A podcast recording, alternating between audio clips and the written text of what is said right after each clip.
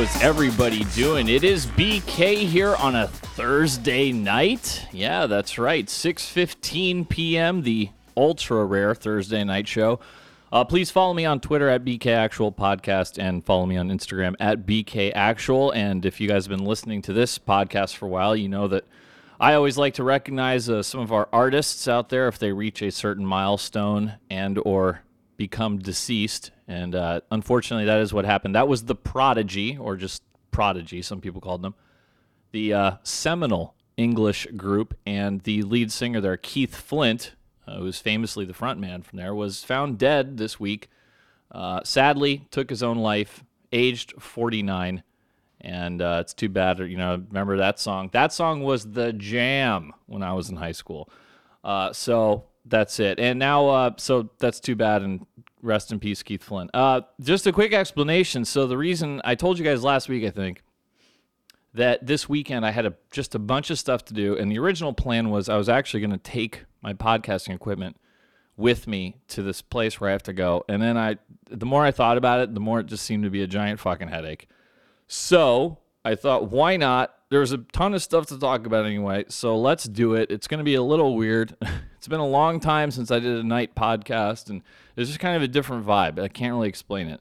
So we'll see if we can get through it. The good part is that I have a freaking ton of great audio, uh, tons of stuff on the border, and trust me, you guys, as I always say, two and a half hours right in a row. Nobody else has the intelligence to do this kind of podcast, unedited, unscripted, uncut, solo, except for your humble host right now. And we will start with what kind of uh, tons of news this week uh, was the border situation. And they came out with a lot of stats, and I've got a, got a lot of great audio clips. And like usual, you guys are going to be way ahead of the power curve when it comes to knowledge of what's actually happening compared to ninety-nine percent of the people, because we're going to go through it pretty meticulously. I will start with the New York Times article. And even they are at the point where, like, yeah, this is serious now. And the New York Times had a very good article.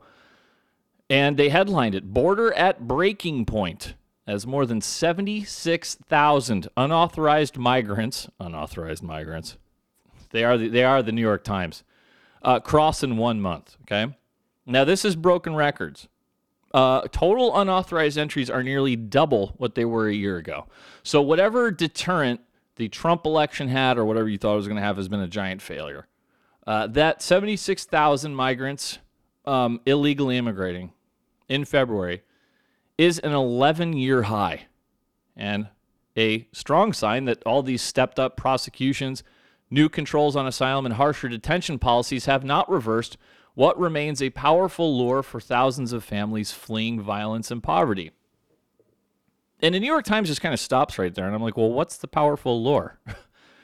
They just leave it, like, unspoken. Like, is America the powerful lure? Jobs, money, healthcare, what is it?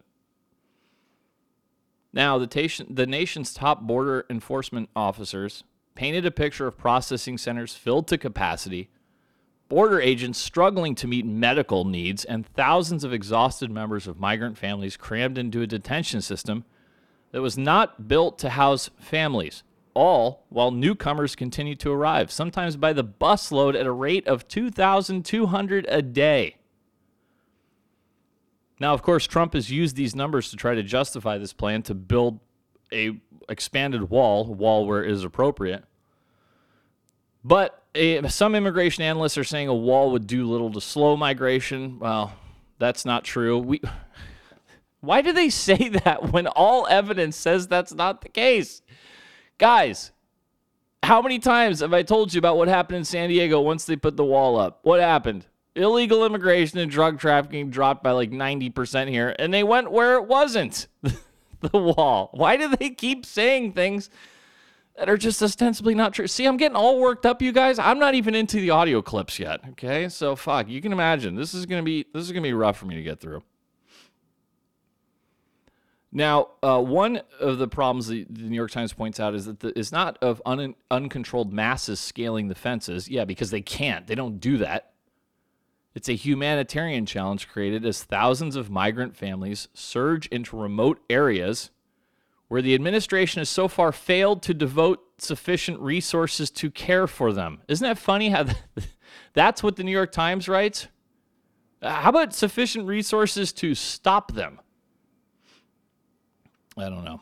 Uh, more than fifty thousand adults are currently in immigration and customs enforcement custody. That is the highest number ever. Uh, now, there have been a few like little wins here, like those all those migrants traveling to South uh, from South America to T J. Many of them did turn back, but that's a drop in the bucket compared to what we're letting in. All right. Arrests along the southern border have increased ninety-seven percent since last year, the Border Patrol said, with a four hundred thirty-four percent increase in the El Paso sector. That covers the state of New Mexico and the two westernmost counties of Texas. Um, at least seventy such groups of one hundred or more people have turned themselves in at Border Patrol stations that are typically only staffed by a handful of agents, and those are usually in the middle of nowhere. Remember I told this about you when that kid died? I don't know what the liberal vision is. Like, are we going to have, like, state-of-the-art hospital facilities in the middle of the desert every fifty feet to care for the illegal immigrants who keep coming despite us telling us not to? How much is it? You know how much all this, the, the price tag this must be costing us is unbelievable. Now, it's it's hard to kind of get a handle on some of these numbers. You guys know I've bitched about the difficulty of getting raw data in the past. Now, Because, and, and here's the rub, and I'm kind of kicking myself for not figuring this out earlier, but I'm going to give you guys some good stats here. Arrests for illegally crossing the border reached up to one point six four million people in the year two thousand, okay? That's just, that's just arrests, illegal immigration arrests. That was the high water mark. Now, in twenty eighteen, they were at four hundred thousand. And for the first five months of the current fiscal year, not the current calendar year, it's up to two hundred seventy thousand. And again, one more time, you guys, and, and the New York Times uh, helpfully points this out. The difference is that the nature of immigration has changed, and the demographics of those arriving now are proving more taxing for border officials to accommodate. Most of those entering the country in earlier years were single men, most of them from Mexico, coming to look for work. If they were arrested, they could be quickly deported. And I want to, like, that's the part that I'm kicking myself for not figuring out, you guys, because here's the deal. Let me just take a big drink of water here. That, that's the thing. Even though it was it was a lot more, and because the liberal pundits always say, oh, well, this is it. The illegal immigration arrests are at an all-year low. Well, they're using arrests only, right? Here's the problem with that. Because in the past, yeah, we had a lot of illegal immigration arrests, but we also had a shitload of deportations because, like the New York Times just said, most of those were Mexicans. If you are an illegal immigrant from Mexico or Canada, you can be put on a bus immediately, turned around, you're out, you're done, boom, within hours, right? Any other group, as I've covered many times, you need to have an immigration hearing, and because they don't have enough judges, they cut you loose with a court date where you're supposed to show up in the future, often many years away, right? So the the thing is now, even though th- we have a lot fewer arrests than we used to, of those people arrested, way more of them are staying in the United States because, again, it's a different demographic from a different part of the country. And then we've had these S J W judges, these social justice warrior judges with their rulings that have hamstrung us at every point. And I'll get into that more in a minute, but remember the one I covered a while back where uh, some judge just arbitrarily came up with a number. He said families with children can only be held in detention for twenty days. Okay, and I was like, well, where, where did he get that number? He just made that number up because it sounded good to the judge. Why twenty days? Why not thirty days? Why not ten days? It didn't make any sense. So the practical effect is that most families are released into the country to await their hearings in immigration court, writes the New York Times. And like I just said, they continue. The courts are so backlogged that it could take months or years for cases to be decided. Some people never show up for court at all. No way.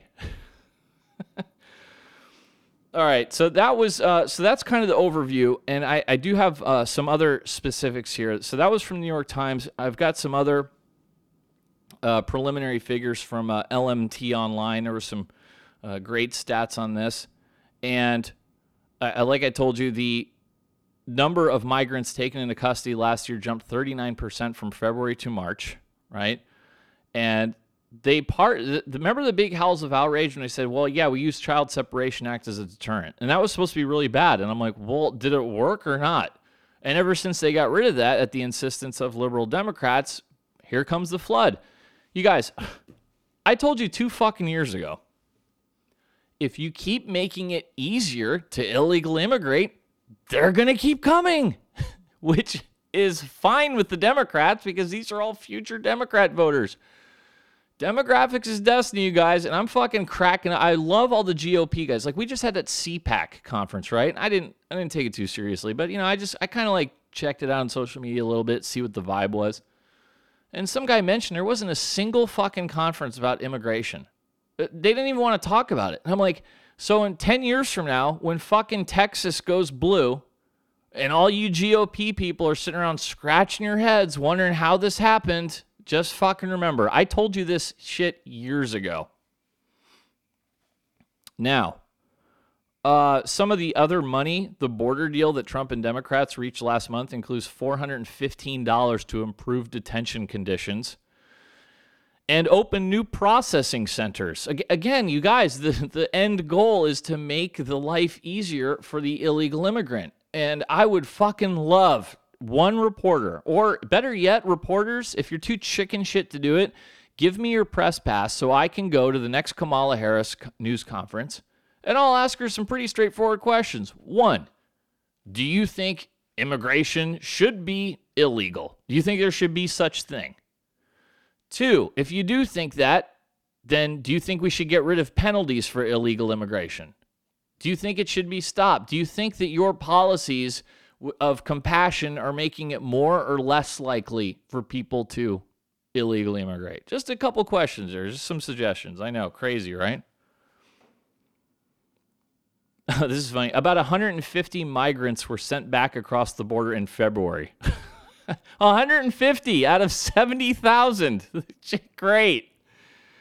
Uh, you know, if if they saw plane loads of fucking illegal migrants returning to Guatemala and Nicaragua. How, guys, how many hours do you think that the locals would have to see that before they decided this was a giant waste of time and they wouldn't do it anymore? Like what, forty-eight hours tops? Remember that big shyster? Uh, that just made me think. You guys remember like a year ago when like they made that big stink of all the migrants returning back to like Guatemala and the, like the president and first lady of like Guatemala. It could have been Honduras or Nicaragua. I don't know which country it was, but remember they had, a, they made a big show out of the plane landing and like twenty-five uh, illegal immigrants got off the board greeted by the president and first lady. And I'm like, okay, well, where are the other three hundred thousand? That's like twenty people. That's stupid. Um, any other thing in this? Uh, I'm just looking, scrolling through this L M T line. Oh, here we go. Um, Homeland Security's officials are saying that a growing number of those who pass that initial asylum screening, remember, all you have to do is say it. That's the initial screening. And then um, the a lot of those people who pass that never show back up to court in an increasing number because they know that asylum standards are tightening. You know, just because you have gang violence in your home country, that's not or that's not a qualifiable reason to give somebody asylum. I, I don't think a lot of people know that. And it doesn't really matter if your story of persecution is credible because we only have those three detention facilities appropriate for families to begin with, with about three thousand beds, and they're all full. I don't know what you guys want to do. All you S J Ws. So is this is this where you want all your tax money to be going just forever? You just want to, this is what you want to spend all your money on? The care and feeding of the illegal immigrants who de- defy our law as over and over. We tell them, don't come, don't come. Now, uh, catch and release. That's the policy of cutting them loose so they can come back to court. That is also gr- growing, obviously. Uh, so this pace right now would make it one point two million arrests per year. And I pulled this one article up because this former Border Patrol chief under Obama named Mark Morgan was in an interview, right? And he kind of talks about what I talked about, how the demographics are different, but he probably says it a lot better. So let me, let me read this. He says, quote, "When anyone opines that the apprehension numbers are at a historic low to support the claim there is no crisis along the border, they are leaving out a critical factor, which are the demographics. Now, in the early two thousands, when apprehensions were around one million, the overwhelming majority were Mexican adults. They were processed and returned to Mexico within days through an expedited removal process. Today, family units and unaccompanied minors seeking asylum account for more than sixty percent of those being apprehended. The difference is they are not removed. So even though last year the apprehensions dropped to four hundred thousand, which was the all-time low, the number of illegal aliens entering the United States is way higher than it was ten years ago. So again, you guys, you will never, ever hear this admitted or pointed out by a single journalist to any of the Democrat politicians. This is the only place you get it. Uh, now, I promised you I had a ton of audio on this, so let's get to it. Let me start with the Border Patrol spokesman himself. He had many great clips. I just picked out a few of them, okay? Now, the first one I want to get to is what I've told you guys a bunch of times. Like, I love how the white liberals here pretend like people from Nicaragua don't have smartphones. Like, they don't have text messaging capability, you know? They don't, they're always like, B K, they don't know what's going on on the border. How can you hold them responsible? And I'm like, oh, what are you, stupid? What do you, th- you think they don't have WhatsApp? Uh, so anyway, here's the Border Patrol uh, spokesman talking about how it's become common knowledge that the adults with kids will be let in. Here we go. The U S. Border Patrol has arrested seventy to ninety percent uh, Mexican nationals. We could apply a consequence to that demographic. We could return them quickly to Mexico. Today, seventy percent of all those we're arresting are from the Northern Triangle, Guatemala, El Salvador, and Honduras. October two thousand eighteen marked the first time in our history that family units exceeded single adult apprehensions. And in February of two thousand nineteen, family units and unaccompanied children accounted for sixty-five percent of all Border Patrol apprehensions. For the fiscal year, it's sixty percent family units apprehensions, family unit and unaccompanied juveniles. So without a consequence, without being able to deliver a consequence to these individuals for illegally crossing our borders, without a consequence, Border Patrol has no reason to expect that this trend will decrease. In fact, we believe it will increase. It's well known at this time that adults with children will not be detained during the immigration proceedings for illegal entry.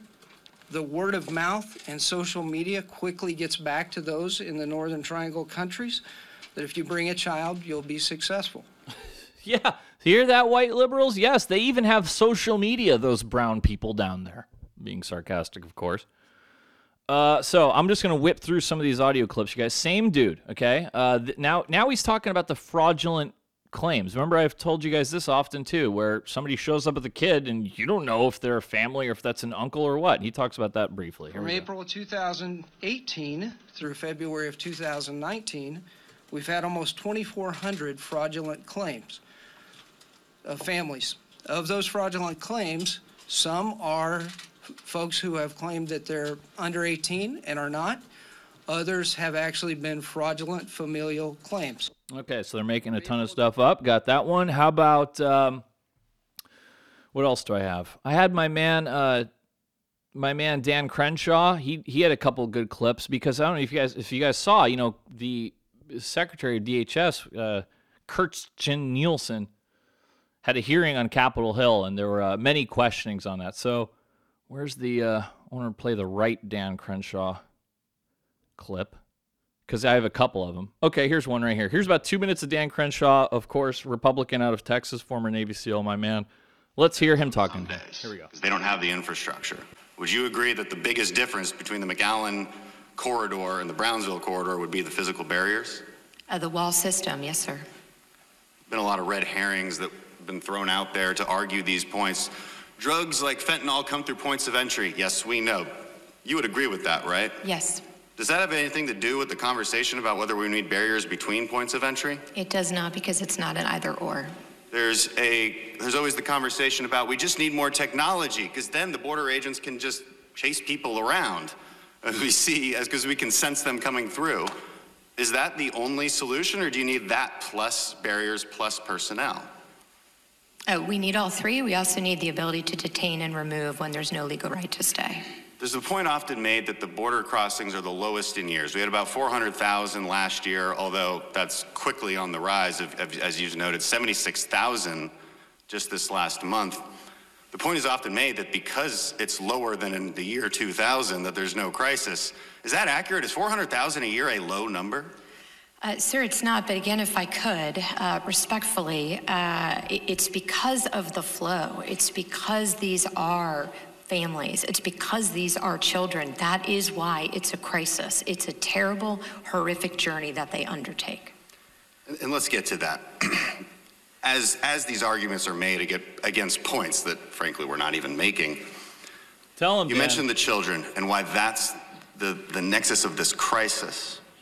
Why does that happen? Is it, is it because of our asylum laws? Is it because of the fact that if you bring a child across the border, well, and I think as you mentioned this before, if you bring a child with you, it's your ticket into the United States. Yes. All you have to do is claim asylum. Would you agree that our asylum process is completely taken advantage of? Yes, sir. Yes. Would you agree that if we were to put more resources at points of entry so that we could humanely bring people in and hear their asylum case, but not let them loose into the country, would that dramatically reduce these illegal crossings as well? Would that be part of the solution as well, to, to reform the actual asylum process? Yes. Okay, let me stop Dan right there. Excellent, all excellent points, and of course it would. If, if you're not cut loose in the United States, you've effectively failed. So yes, of course that would cut it down a great deal. Uh, who else do I have? I have... Um, Uh, let's see. Let me get a few. I have a couple clips here of that. Uh, now, here's the, who is this guy? This is the, the Border Patrol Commissioner, and he wanted to talk, and he's correcting a Democrat who is saying, oh, I've heard uh, immigration is at an all-time low. Let's uh, listen to this here. Have you ever recommended that? This is Da Nang uh, Dick Blumenthal, you, Vietnam fraud. Superiors ask for an emergency declaration? I, I've recommended that we ask for more agents, more border security barrier, and more technology. But yes. That's been a continuing ask. Correct. It, nothing about that ask constitutes saying we have a national emergency. Well, I, I would offer that I, I believe it's becoming more urgent, as, as I offered in my opening statement, in terms of the numbers of crossings, in terms of the illicit narcotics that are coming increasingly between ports of entry. Well, uh, but the illicit narcotics are coming primarily still through the ports of entry. That's where our seizures are made. Numbers of border crossings are still at a historic low compared to other times in our nation's history. No, Senator, they're not. We're, we're on pace for over seven hundred thousand crossings this year. Uh, that's closer to historic highs than historic lows. Yeah, fuckface. Unbelievable. See, but that's a chance for the commissioner to say, like, talk about what I talked about, where, and to say, dude, even though we have less arrests, we have way more people coming in. You know what I mean? But he doesn't. Uh, of course, the uh, Kirstjen Nielsen, like I said, was on the stand. Uh, here she is talking about why impedance and denial border barriers are needed to stop traffickers, a k a physical are you barriers. Looking into the policy of metering at the ports and how that might increase the role of human traffickers to take migrants between ports of entry and also drive them to these rural areas? So it does, as I mentioned earlier, it does have to be an and approach. It can't be an either-or approach. Uh, the queue management at the ports uh, is simply to ensure that C B P can perform all its statutory missions, but very importantly, to protect the migrants coming in. As you know, if it, when you've seen the facilities, uh, they were built for maybe one hundred people a day. Uh, they're just not adequate to process and hold uh, large numbers of people. One of the challenges, though, is if you're controlling it at the ports of entry, they They can still go to a place between the ports of entry where there's those same lack of facilities and sometimes worse.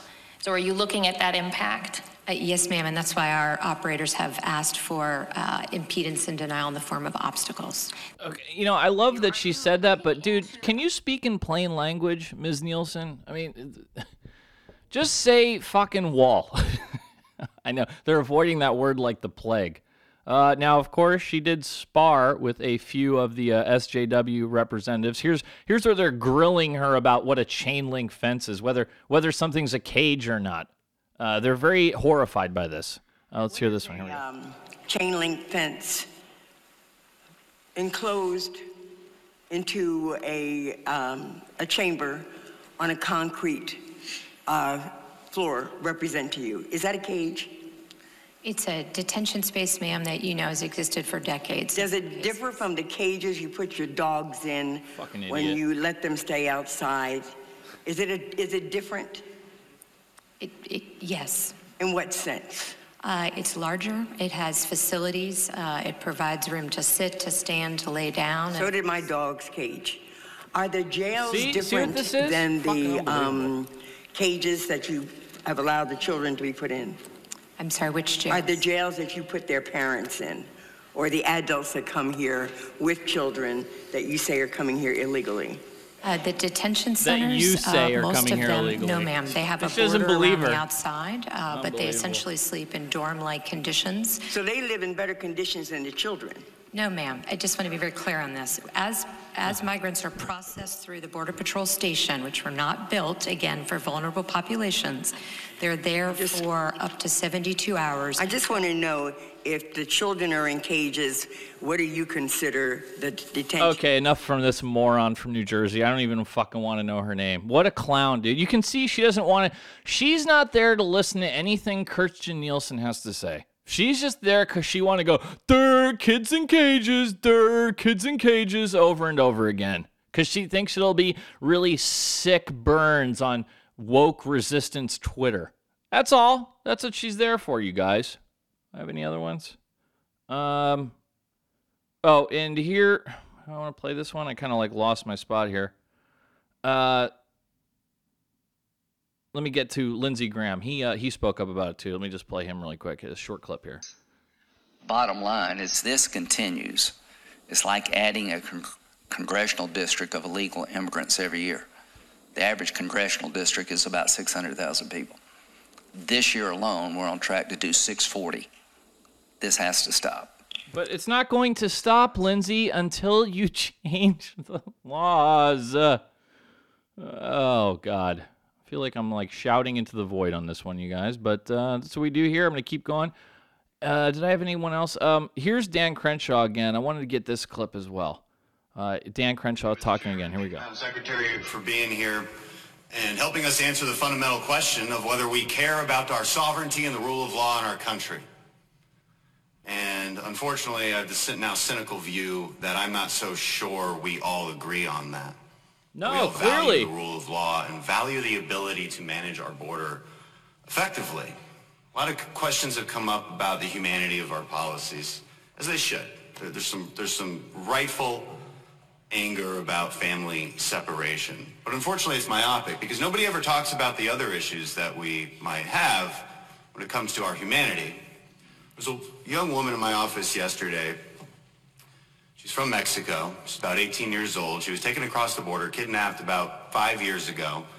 On the third attempt, because they were turned back twice by Border Patrol, on the third attempt they made it through, and she was brought to New York City where she was raped approximately thirty times a day for five years. Jesus. Well, about that kind of stuff. They're not, they don't want to talk about that, Dan.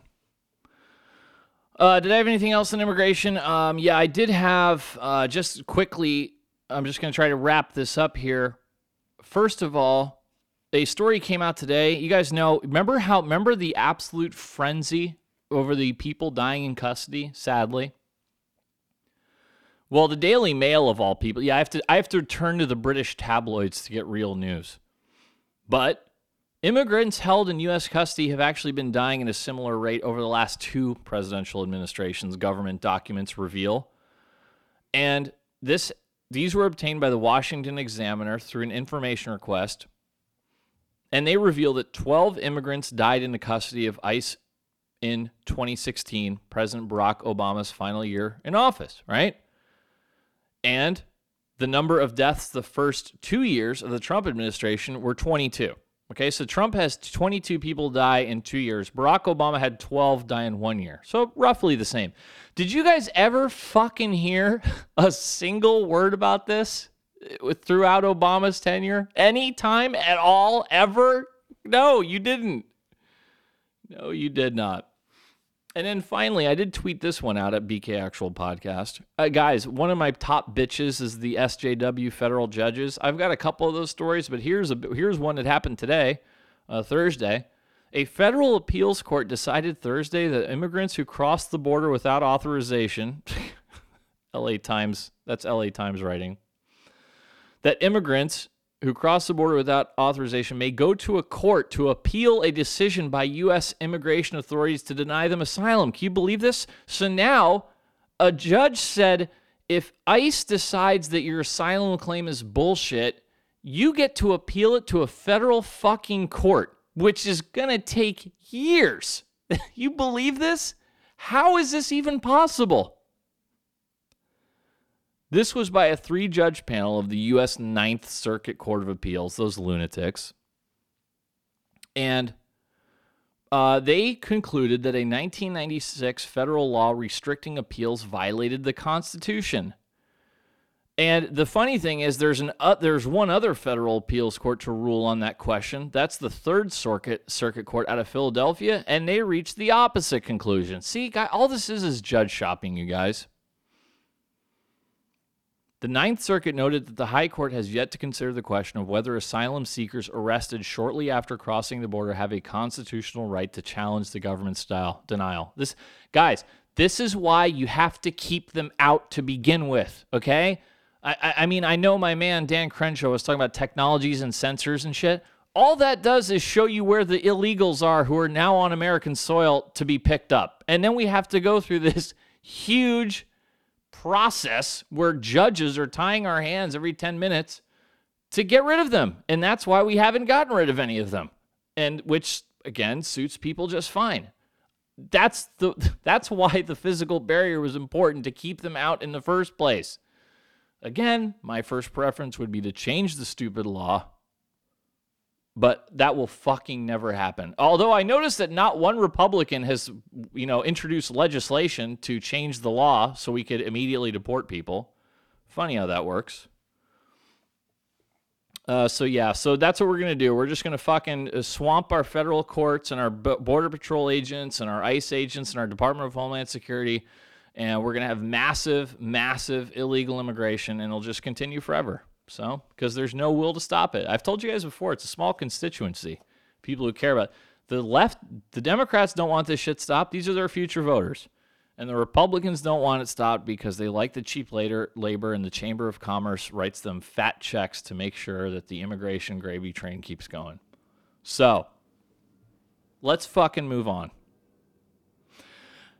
Also, right before I started recording today was this, this is this is stupid. This House voted to condemn all hate. Yeah, that's right. They all lives mattered, the anti-Semitism resolution. Yeah. Democrats in disarray. I'm waiting for all the headlines because that's what they always say about Republicans, right? So what happened, it's, it's this is, of course, Ilhan Omar, and she's been fucking running her suck about the Jews and Israel and blah, blah, blah, okay? I've I kind of made my feelings on that clear. I don't think it's necessarily anti-Semitic to criticize AIPAC or any foreign country's lobbying group. I don't think that is. Now, she hasn't made any friends because of the way she's phrased it. Okay, I'm not going to beat her. I've actually defended her on this.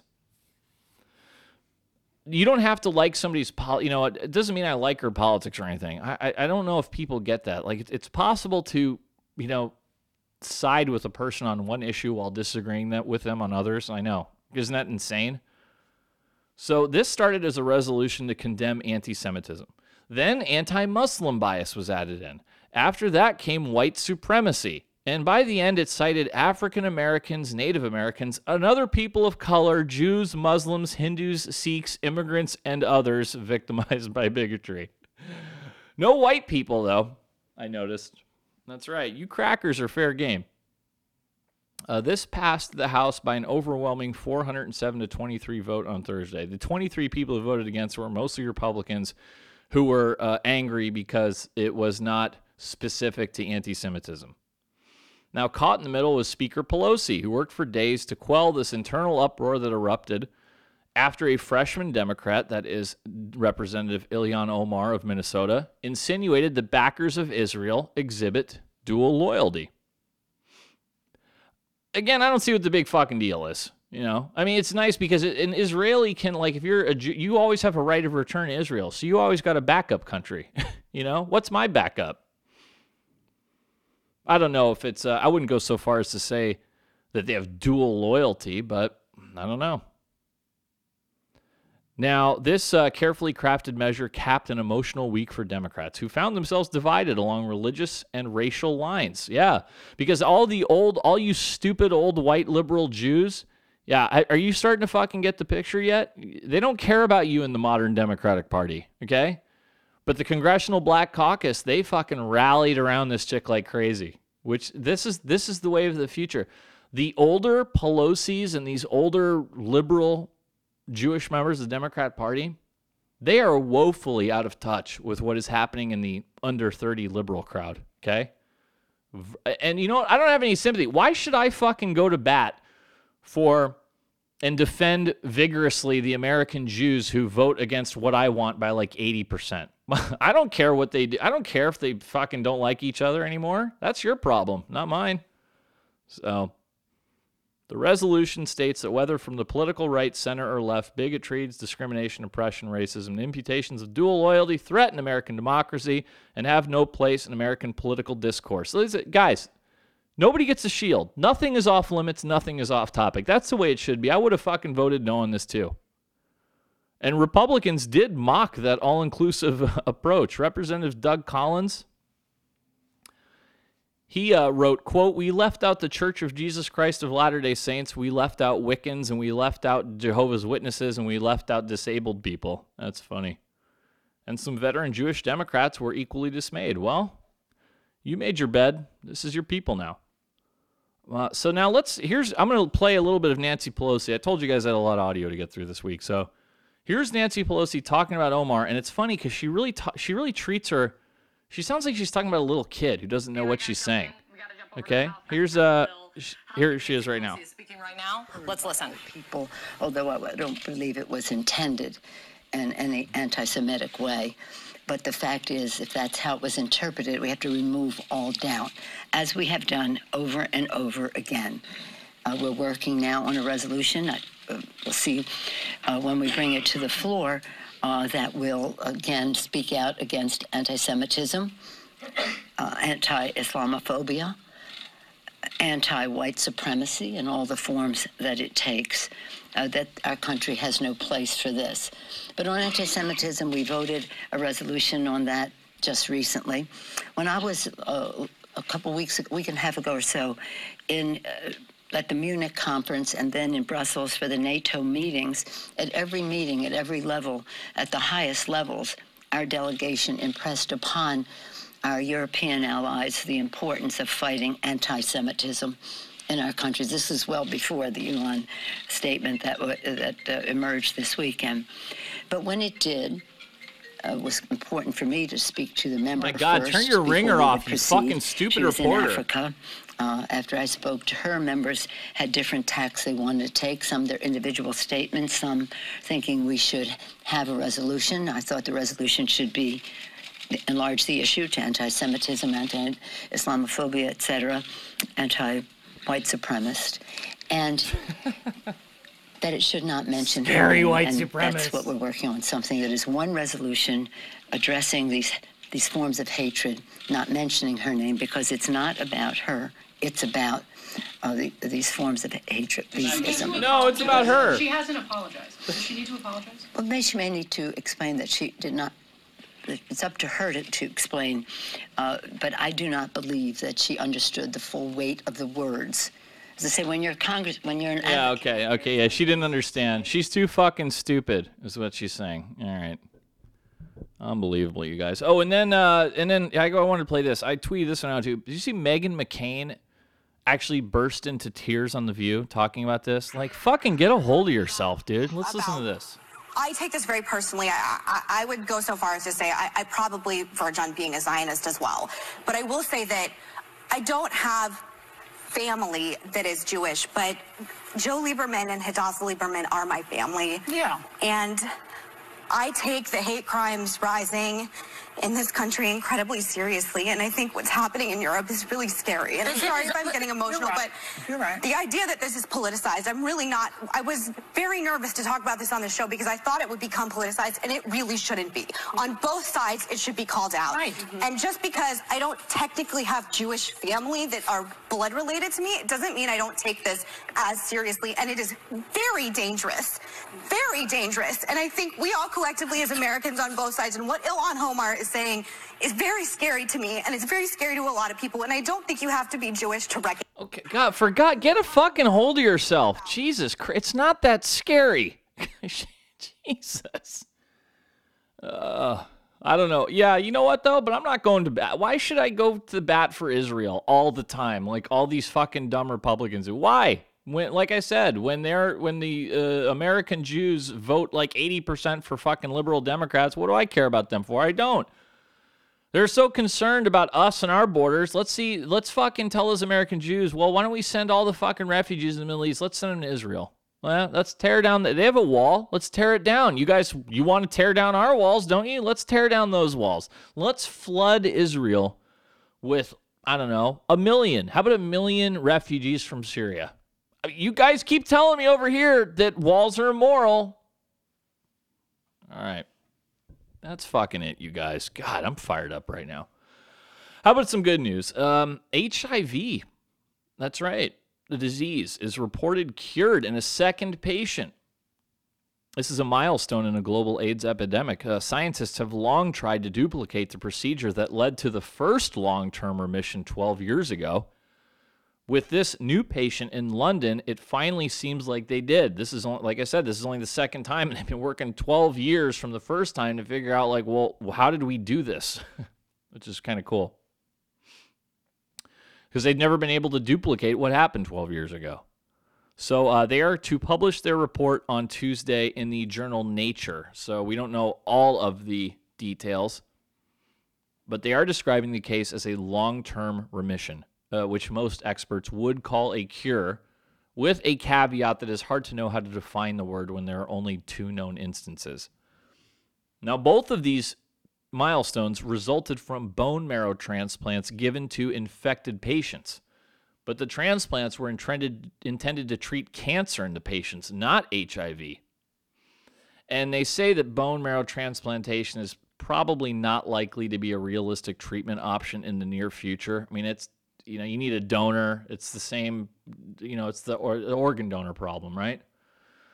Uh, powerful drugs. And then the other thing is now we have these drugs that you can control your H I V and, you know, you'll still have it, but you won't die. So then why would you even try to be cured if you have the drugs, which are easier to get, if that makes sense? Because those transplants are risky and they have harsh side effects that can last for a lot of years. When, or you can just take a pill. I mean, it sounds like a pretty easy choice to me. But rearming the body with immune cells similarly modified to resist H I V might well succeed as a practical treatment. So, good.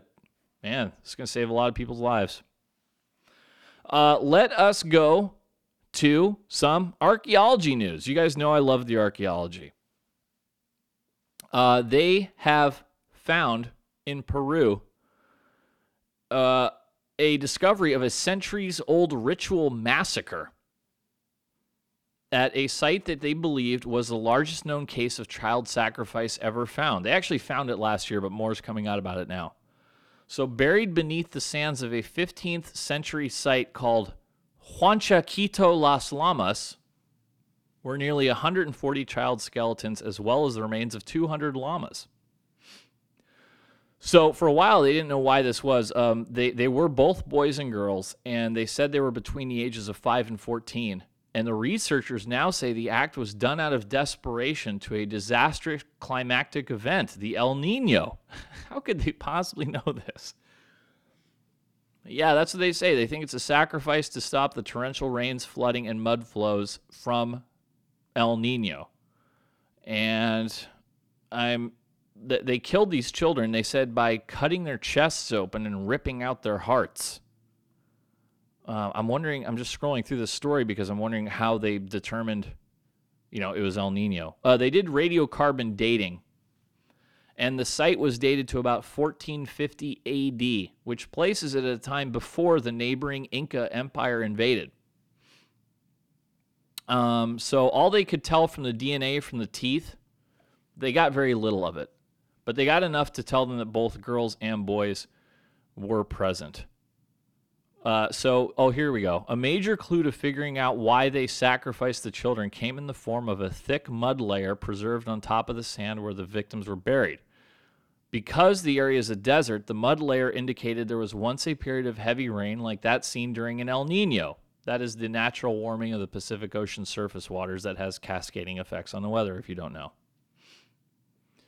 Also in the mud layer, the scientists found preserved footsteps of sandaled adults and barefoot children, as well as signs that the llamas were dragged there. Huh, that's all they got, huh? Well, possible. Not sold on it, but who knows? Now, some of my other, one of my other archaeologist stories, they found a, uh, this is pretty cool. An ancient, untouched Mayan ritual cave has been accidentally discovered by archaeologists in Mexico, who are actually searching for a sacred well. They think this cave has been sealed for over a thousand years, and it contains more than one hundred fifty ritual objects. Cool.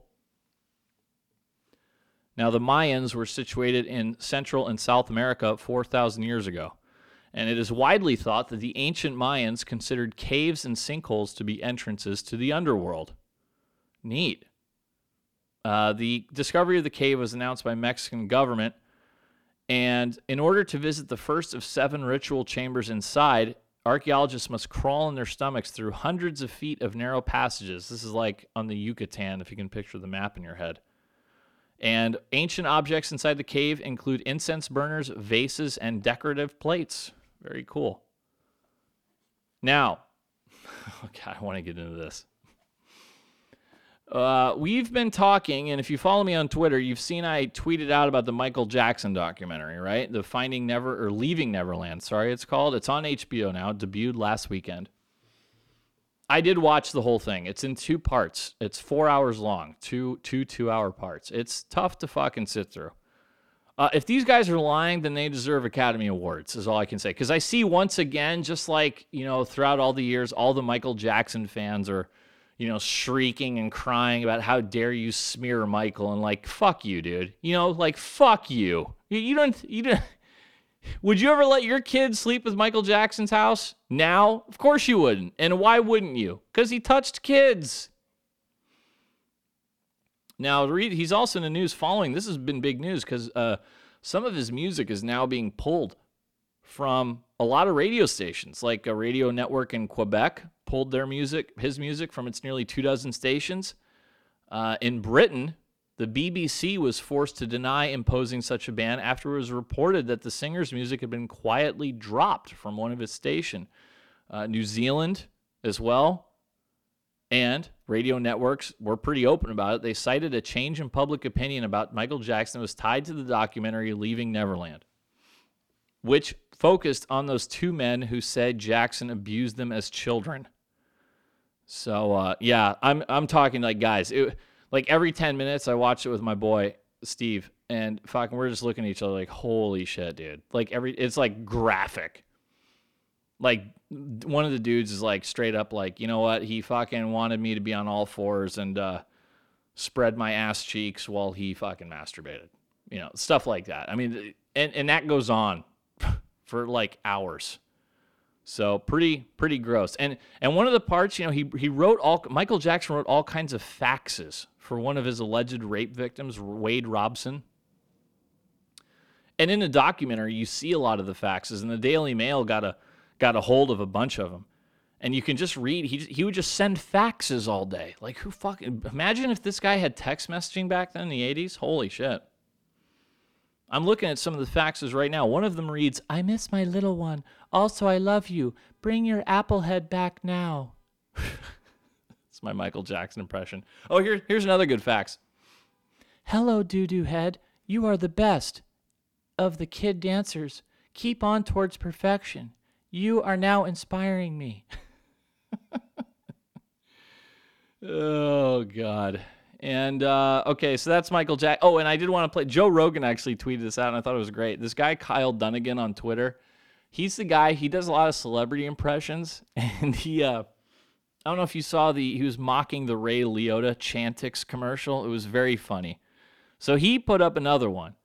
And this is him dressed as Michael Jackson, talking like Michael Jackson. And uh, he, he, he put on all the makeup and the wig and everything. It's about a minute long. It's pretty funny. Let's hear this. I'd like to address this horrible H B O documentary about me. It's filled with lies and ignorance. I would never hurt children. I love sleeping with little boys. That's all. Just a grown man sleeping with a little boy. Of course I fuck them kids. Come on. It's so obvious. I was a good pedophile too, huh? I built a whole amusement park and a candy store, and I say, "You kids like candy?" And they'd be like, "Yeah, yeah, we like it." I'm like, "Yeah, you like it? Yeah, okay. Yeah, well, tell your mom to get the fuck out of here." Tee. Then they did. I was like, "Oh shit! Didn't y'all notice I only slept with little cute boys, not little girls, not little ugly boys, just cute little motherfucking tight ass mm mm boys." Well. Better get back to heaven. I got in because I apologized right before I died. Damn the rules. Bye. That's great. And yeah, dude. So throughout that whole documentary, you just see constant video footage of Michael Jackson walking along with like his arm around a nine-year-old boy. Like shit that would never fly today. But somehow, because he fucking had music with a beat, everybody just turned the other way and played pretend for a couple decades, including his family, by the way. The worst of all. Too funny. All right, enough about him. Rotten hell. Uh, I, I guys, I've talked a lot about the new head of Brazil, uh, Jair Bolsonaro. He's pretty funny. He's like the he's like Trump on steroids. Uh, you know what? I, but I cannot fucking wait until those two guys meet. Now he tweeted out, and it got uh, it made the news because uh, so Carnival is happening right now in Rio de Janeiro, right? Or it was last couple of days, last week or so.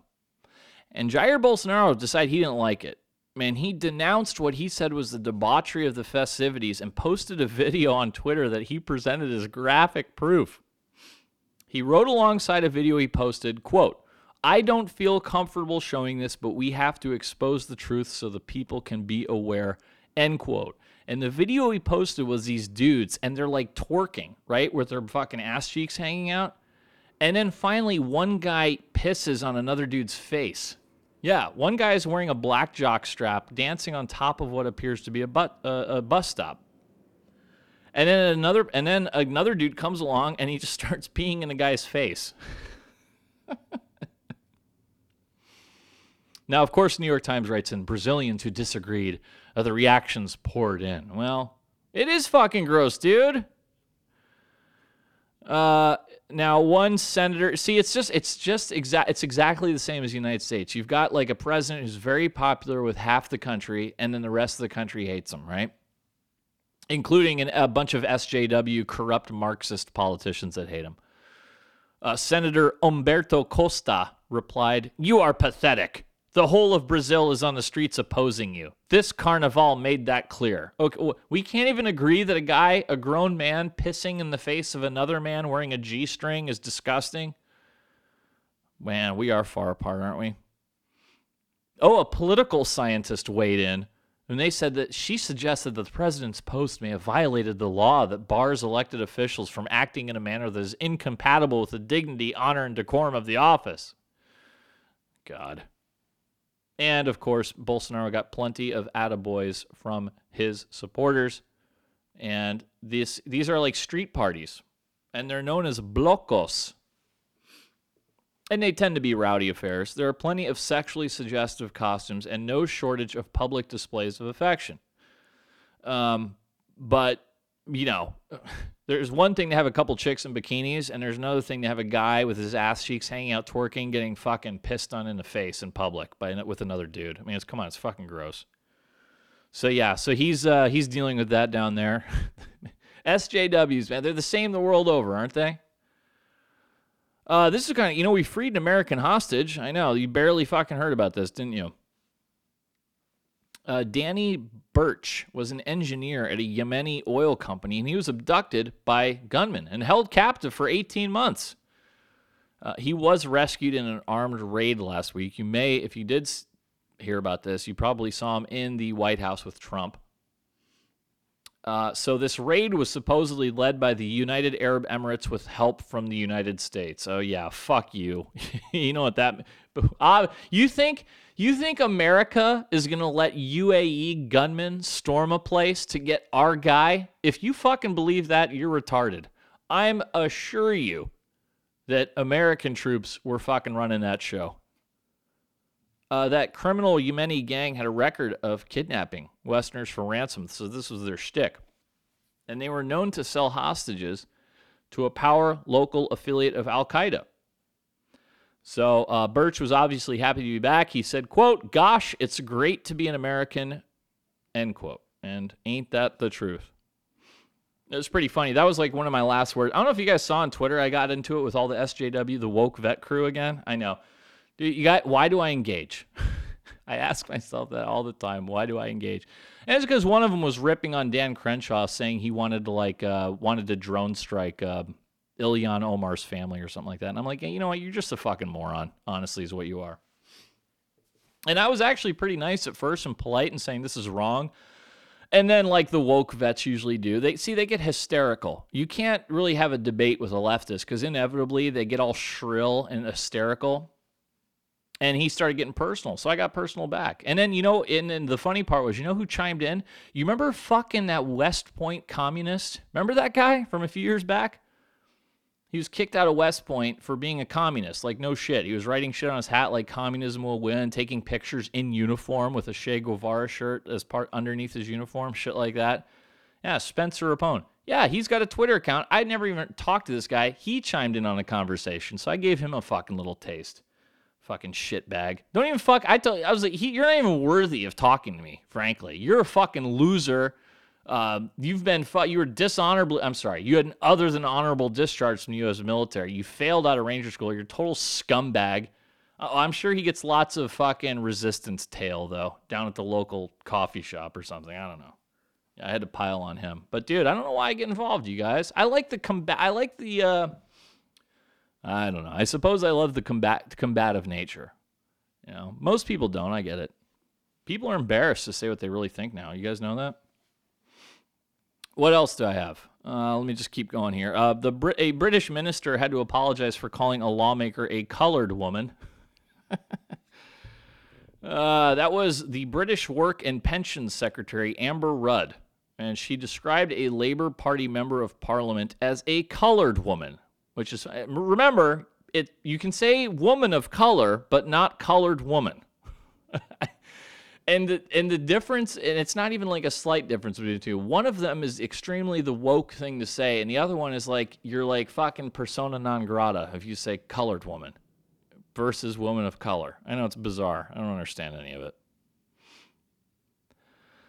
Uh, so this uh, this was quickly met with many condemnations and said uh, the term was an outdated, offensive, and revealing choice of words. Just remember, colored woman, woman of color. Yes, they are a lot different. Uh, uh, clearly, right? Uh, let's turn to the U S peace talks with the Taliban. How's that going so far? Uh, these are the peace talks in Doha, Qatar, and nearly eleven days after peace negotiations between the U S and the Taliban began with high hopes, it has become clear that any resolution to the eighteen-year war could be frustratingly slow. One of the prominent issues thwarting progress is a disagreement over a fundamental question. What is terrorism and who is a terrorist? The answer to this is important because the two sides had already agreed in principle on a framework for two crucial issues. The first, the withdrawal of American troops. And second, a commitment that Afghan soil would not again be used to launch terrorist attacks against the United States and allies like Al-Qaeda did with its strikes on September eleventh, two thousand one. The Taliban have said they would not allow Afghanistan to be used as a launching pad for international attacks. American negotiators have insisted on specifying that Afghanistan not be used by, quote, terrorist end quote groups But the Taliban are resisting that, saying that there was no universal definition of terrorism. you, believe, you believe this shit? If we had done what I told them to do right after September eleventh, two thousand one, we know it's the Afghans, right? We go in there and we fucking just, I mean, just fucking blow the place back in the Stone Age. Just obliterate them. Mar- march north to south, killing every military-age male, right? Do that for six months. And then you say, don't fucking make us come back here and do this again, and then you leave. Instead, eighteen years later. And then I believe it came out this afternoon that America wanted to leave in five years and the Taliban wants us to leave in one. And I'm like, how about a fucking week? I know. I feel like I'm really in a minority on this. People really don't even think about Afghanistan anymore. Uh, this is World News with B K. You guys know I'm big on the international events. How about this one? There are fourteen people in Denmark who have been charged with unlawfully sharing a graphic video online of the killing of a young woman in Morocco late last year. You guys remember that? Some of you actually sent it to me. Remember those were the uh, Norwegian ladies, the two of them? Yeah. Very graphic. And the charges follow an investigation into one hundred eighteen police reports of the unlawful sharing of that video. That was the deaths of Louisa Vestager Jespersen of Denmark and her friend Maren Uliand. They were twenty-four and twenty-eight, respectively. Uh, the second girl was from Norway. So these fourteen people are accused of violating the penal code by sharing the video. So you can't you can't share videos now? Man, dude, guys, I know, and you know they always sell this to you like, oh, well, this is this is probably a good thing. You know, nobody should be allowed to share graphic video. But then it's it's it's.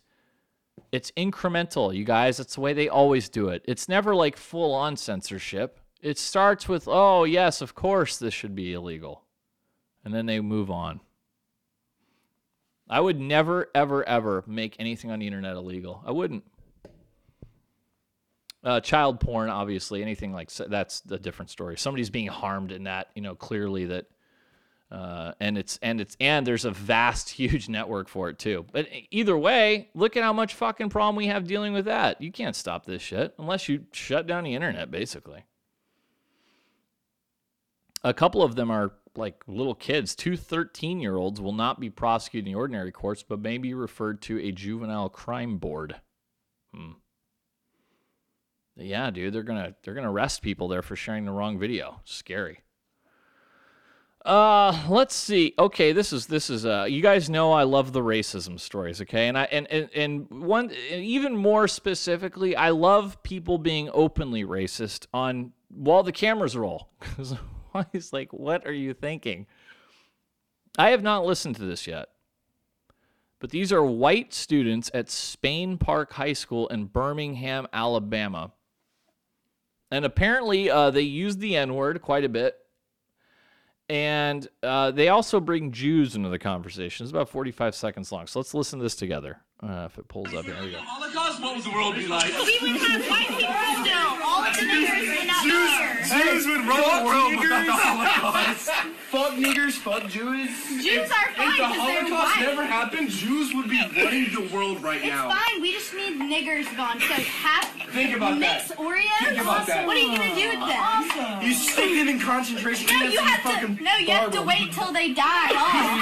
We can't run. It's charging. No, we run niggers. Because they do football for us and rap music, and we pay them for that. No, they do nothing. Do you want to know what the fucking Democrat and like whole Republican? How about we just pick out all the Democrats and we go on strike? Want to take white people's money? Who don't want to? They're all talking over each other, so it's kind of hard to understand them. And the one goof keeps pointing. He's flipping his camera back and forth, filming the guy filming, and he's laughing. And I'm like, well, hope you're happy. Too funny. Guys, you better keep your racism off social media because now you're all over the place, you know, so, no, you deserve it. Uh, in Germany, a linguistic controversy has flared up. This is great. A group of more than seventy influential figures has published an appeal against the use of gender-neutral terms. Now, I do not speak German, so I, I it's hard for me to visualize this. But they're responding in part to a recent decision by the city of Hanover to adopt, officially, language practices, including the so-called gender star. That is an asterisk that invites readers to choose between gendered spellings. Now, this signatories, this group of signatories, who include writers, lawyers, journalists, teachers, linguists, et cetera, et cetera, they wrote, quote, "The so-called gender-neutral language is first based on a general error. Second, produces a wealth of ridiculous linguistic structures. And third, cannot be sustained consist- consistently. consistently. This whole contortion of the language leads to something that is illegible and hard to understand." Uh, dude, why, why would... Who is introducing all this stuff? God. And they think this is a losing battle. The letter initially went relatively unnoticed, despite the prominence of some of the signatories. One reason may be that much of the country's news media has long made use of workarounds like the gender star. Of course, of course. See, every news media, no matter what country you're in, is run by the leftist S J Ws. Top to fucking bottom, you guys. That's it. Of course, they've been using it for a while. They're very precious. And no wonder the letter didn't get any attention, because the fucking media doesn't want to print that. God, I'm blown away by the constant efforts to deny reality. Oh, what else do I have? How are we doing on time? This is so weird. Like, normally, like, I look at the clock and I know, like, how much time has gone by, but since I'm, like, not used to starting at... Uh, I started, like, right at six fifteen. I don't know if I said that. Okay, so it's seven twenty-one now. Okay, we got a ways to go. Let's keep going. And speaking of Germany, they had another politician who got in trouble because Angela Merkel's chosen successor has divided Germans after she described them as, quote, "the most uptight people in the world," end quote, after she made a joke about gender-neutral toilets. Uh-oh. Can't do that. That's illegal now. What is this chick's name? Annegret Kramp-Karrenbauer.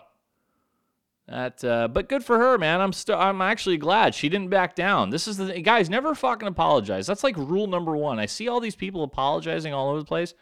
Don't apologize, okay? At, ever, just fucking, just be like, you know what? Well, if you're if you're offended, fucking too bad. And that's usually the end of it, right there. So yeah, here's the joke. Uh, she was at a traditional carnival event, and she said the following, quote, "Anyone been in Berlin recently? You can see the cafe latte faction who recently introduced toilets for the third gender. They're for men who are not sure whether they can still pee standing up or have to sit down." Ha ha ha ha. End quote. Uh, that joke was slammed by Germany's political establishment as offensive to transgender people. But rather, and here's the great, here's the great line, rather than apologizing, she doubled down at an Ash Wednesday appearance, defending the joke and accusing her critics of political correctness gone mad. Yeah, abso-fucking-lutely. Good for her. Yeah, that's what you just say. Just say, you know what, fu- how about fuck you? Guys, I'm telling you, watch their faces when you say stuff like that. It's fucking, they don't know, it doesn't compute because they're so used to people like groveling, you know, especially if it's like something very politically correct. You know, if you make a joke about the toilets, people are like, you know what, B K, that's, you know, you're a little out of line there. Let's fucking be some sensitive to the gender issues. And then you say, why don't you go fuck yourself? How about that? They don't know what to do. Oh man, what else? Oh, well, here's something that's not so funny. Arizona Senator Martha McSally was in the news. Uh, she was at a Senate Armed Services Committee, and she said she fucking was raped. Of course, she's famously the first woman in the Air Force to fly in combat. But yeah, she said on Wednesday she had been raped by a superior officer one of multiple times. She was sexually assaulted while serving her country. This is crazy.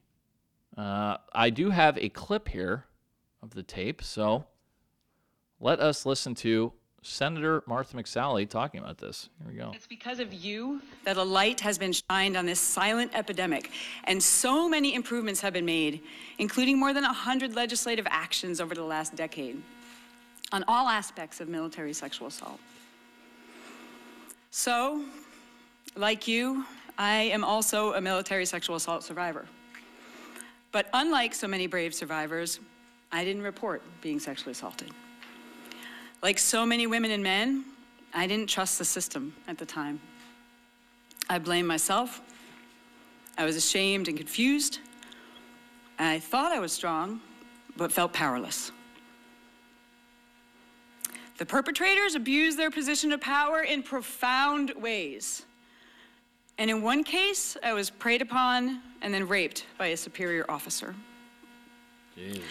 I stayed silent for many years, but later in my career, as the military grappled with scandals and their wholly inadequate responses, I felt the need to let some people know I too was a survivor. I was horrified at how my attempt to share generally my experiences were handled. God, brutal. You know, I don't know the answer to that. You know, I don't, I don't understand even the attraction for the rapist. You know, like that that's, okay, it's a power thing, I know. But I'm talking to me personally. It's so bizarre to me. Like, you're, you're, you're, hold, you're pinning a woman down, you know, and you're, like, groping her and trying to bang her. And she's, like, struggling and crying, and that's, like, a huge turn-on to you? That's fucking, it's just, it doesn't, it doesn't compute to me. That's, like, not, it's not sexual. It's very sad. So, report people, ladies. Don't keep silent about it. I'm all about that part. What else do I have? Oh, well, this is a very important stat. Deaths from drugs and suicide have reached a record in the United States. So the number of deaths from alcohol, drugs, and suicide in twenty seventeen hit the highest level since the collection of federal mortality data started in nineteen ninety-nine. God, that's as soon as it started? Uh, so uh, more than one hundred fifty thousand Americans died from alcohol and drug-induced fatalities and suicide in twenty seventeen. That's an incredible number. Uh, of that one hundred fifty thousand... Uh, forty-seven thousand one hundred seventy-three were suicides. That's just insane. Uh, so, uh, one spokesman for one of these think tanks, he attributed the increasing disparities in healthcare and inequalities in income as crucial factors in the feelings of despair, loneliness, and a lack of belonging that contributed to suicides among many Americans. And some of this is obviously fueled by synthetic opioid deaths. Because twenty years ago, less than one thousand deaths a year were attributed to fentanyl and synthetic opioids, okay? twenty years ago, less than one thousand deaths.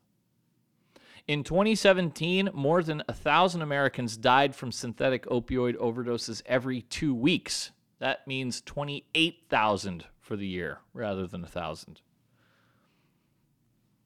Most of the increase was concentrating in these uh, last five years, and the opioid epidemic became the leading cause of death for Americans under the age of fifty-five.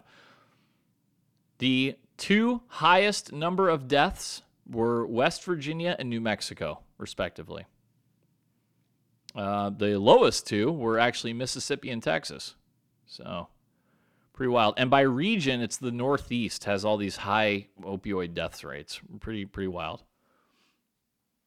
And they've been trying to like rein in this opioid addiction uh, because, but it's not really helping because patients who are addicted to prescription opioids often shift over to the synthetic ones like fentanyl, which is fifty times more potent than heroin in case you're wondering why all these people are dropping dead. And fentanyl, of course, is been found in like cocaine a lot now. Famously, the rapper Mac Miller, that's how he died. He got some cocaine with some fentanyl in it, fucking dropped dead. Uh, those forty-seven thousand suicides, uh, guns were used in about half, and nearly half. Though most common with Caucasians, suicide by gun increased proportionally more among racial and ethnic minority groups, especially among African Americans and Latinos. The rate among children and adolescents increased sixteen percent. I blame that all on social media right there. Suicide by suffocation rose forty-two percent in the last ten years. There were thirteen thousand seventy-five suicide by suffocation deaths in twenty seventeen. Wow, really? These guys are blaming that increase on copycat suicides. This one doctor says people are getting the idea from this from high-profile celebrities who die by hanging. And in addition, the materials used in a hanging suicide are much more available than firearms. Hmm. Uh, anything else good in here? Well, there there were there was a little good news. Five states did report a dip in those types of deaths, and that was Massachusetts, Oklahoma, Rhode Island, Utah, and Wyoming. But in some instances, the numbers in those states were super high to begin with. So just because they've come down a little bit, yeah, they come down from like huge numbers. So I don't know, guys. I've talked about the veteran suicide thing quite a bit. I don't know the answer to that, especially with the veterans. You know, I, I mentioned to somebody about... I was talking to somebody on social media earlier, and you know, they're always, I know it's very popular to be like, yeah, we got to do more for the veterans. We got to do more for the veterans. And I'm all about that, you guys. But but I'm also I'm also I also have to show a little tough love here to my veterans. There's a lot of resources. The V A budget, you know what the V A budget is now? I just looked it up a little while ago. one hundred ninety-eight billion dollars. That's a six percent increase from last year. That's a lot of money. There is a lot of freaking resources out there for you veterans, you know, whether it's school, housing, healthcare, all this other stuff, job training, tons of, re- but you got to show up. You got to fill out the paperwork. You know how many veterans I've known who have been like, have been like, oh, you go to the V A. Wow. I wish I could go. And I'm like, well, you're eligible. You know, you, you're retired. Oh yeah. I just never did the paperwork. I'm like, well, what? I'm not going to do it for you. You know, it has to be incumbent upon you. You have to show a little motivation here. Again, guys, it's this is out of tough love, okay? Because everything else they're doing is not working. The veteran suicide rate and the epidemic continues on. So, I don't know. Maybe uh, this is a personal opinion. You guys, tough love. Uh, how about this? Told you guys I had a lot of audio. Let's talk about R. Kelly for a moment. Yes, the singer. Documented him quite a bit. Now, two women, you guys have all heard R. Kelly was arrested for having sex with underage women. The famous R and B singer, of course. Now, two women whose parents say they are being held right now in emotional and sexual captivity by R. Kelly vociferously defended the musician in an interview that aired on Thursday, today, claiming that their parents are blackmailing him and are just out for money. This is twenty-one-year-old Azriel Clary and twenty-three-year-old Jocelyn Savage. And they told Gayle King, who I'm going to play in a minute because she was part of this interview, and she's at C B S This Morning, they said they were absolutely in love with Mister Kelly, who's fifty-two, by the way. He was charged last month with ten counts of aggravated criminal sexual abuse involving four women, three of whom were minors at the time. And beyond that, you guys have probably heard, he's also been accused of harboring this like kind of sex cult in which he abused women and controlled every aspect of their lives, including when they can go to the bathroom. So these two chicks who right now are his, in his harem, they're defending him. So, uh, but, and you know, remember, didn't Avenatti, Michael Avenatti, the lawyer, didn't he say he had video of R. Kelly banging like an underage chick? I mean, if you got the video, that's like, that's it, right? That's open and shut case. But R. Kelly went on C B S This Morning. This is a long clip. I'm going to I'm gonna play the whole thing because I have not heard the whole thing. But R. Kelly just is talking to Gayle King, and he really fucking goes off. Like, he loses his composure. He stands up, and he starts shouting at Gayle King. And I did tweet this one out if you want to go uh, watch the clip. So this is about two and a half minutes long. Let's listen. Here's Gayle King. And, and correct me if I'm wrong, that you have never held anybody against their will. I don't need to. That, Why would I? Well, I'm, I'm, How stupid would it be for R. Kelly, with all I've been through in my way, way past, to hold somebody, let alone four, five, six, fifty, you said. Why, how stupid would I be to do that? I didn't say that's stupid, guys. I didn't. Is this camera on me? Yes, it's on. That's stupid. Use your common sense. Don't forget the blogs. Forget how you feel about me. Hate me if you want to. Love me if you want. But just use your common sense. How stupid would it be for me to, with my crazy past and what I've been through? Oh, right now, I just think I need to be a monster and hold girls against their will, chain them up in my basement, and, and don't let them eat and don't let them out unless they need some shoes down the street from their uncle. Robert, Stop it. Y'all quit playing. Quit playing. Robert. I didn't do this stuff. This is not me. Y'all, I'm fighting for my life. Y'all killing me with this. I gave y'all thirty years of my career. You're standing Robert. Up now. thirty years of my career. Y'all trying to kill me. You're killing me, man. This is not about music. I'm trying to have a relationship with my kids, and I can't do it. Jeez. What, what? Y'all just don't want to believe the truth. You don't want to believe it. At this point, we briefly pause the interview to give Kelly a moment. His publicist helped calm him down. I hope this camera keep going. No, we're going to let the camera keep rolling. This is not true. This is not, doesn't even make sense. Why would I hold all these women? Their mothers and fathers told me, we're going to destroy your career. But Kelly's emotions remained raw. Robert. It's real girls out there missing. It's real young girls out there being abducted, being raped, okay? They really are on chains. They really do have chains on their on their wrists, and they can't get out. Robert, and they're ending up buried in death. Robert, we have to have a conversation, really. I, I don't want you just ranting at the camera. Well, I, think I came here for them to hear me okay, talk. But I need help. What kind of help? This is the kind of help I need. Yes, what kind of help? I need somebody to help me not have a big heart, because my heart is so big. Yeah, okay. People betray me, and I keep forgiving them. You sound like you're playing the victim here. You sound like R. Kelly, you do. When I listen to you, I'm just it does sound the like truth. You're playing the victim I'm card. Just telling the truth. And the reason I'm emotional, Robert, and I apologize you... for that, no, is no, because no, this no. is the first time I was able to, to say speak. something. Yeah. I've said nothing. All right, well, there you got it. You know, the, I, look, I don't know. All I know is there's been rumors about Rob R. Kelly for f- decades. D- Dave Chappelle made a fucking joke about it. Like, what? How long? How old was that Chappelle show now? Like fifteen years ago? And nobody did shit, okay? Black people certainly didn't care. I mean, because he was their fucking R and B superstar. They didn't want to look too close.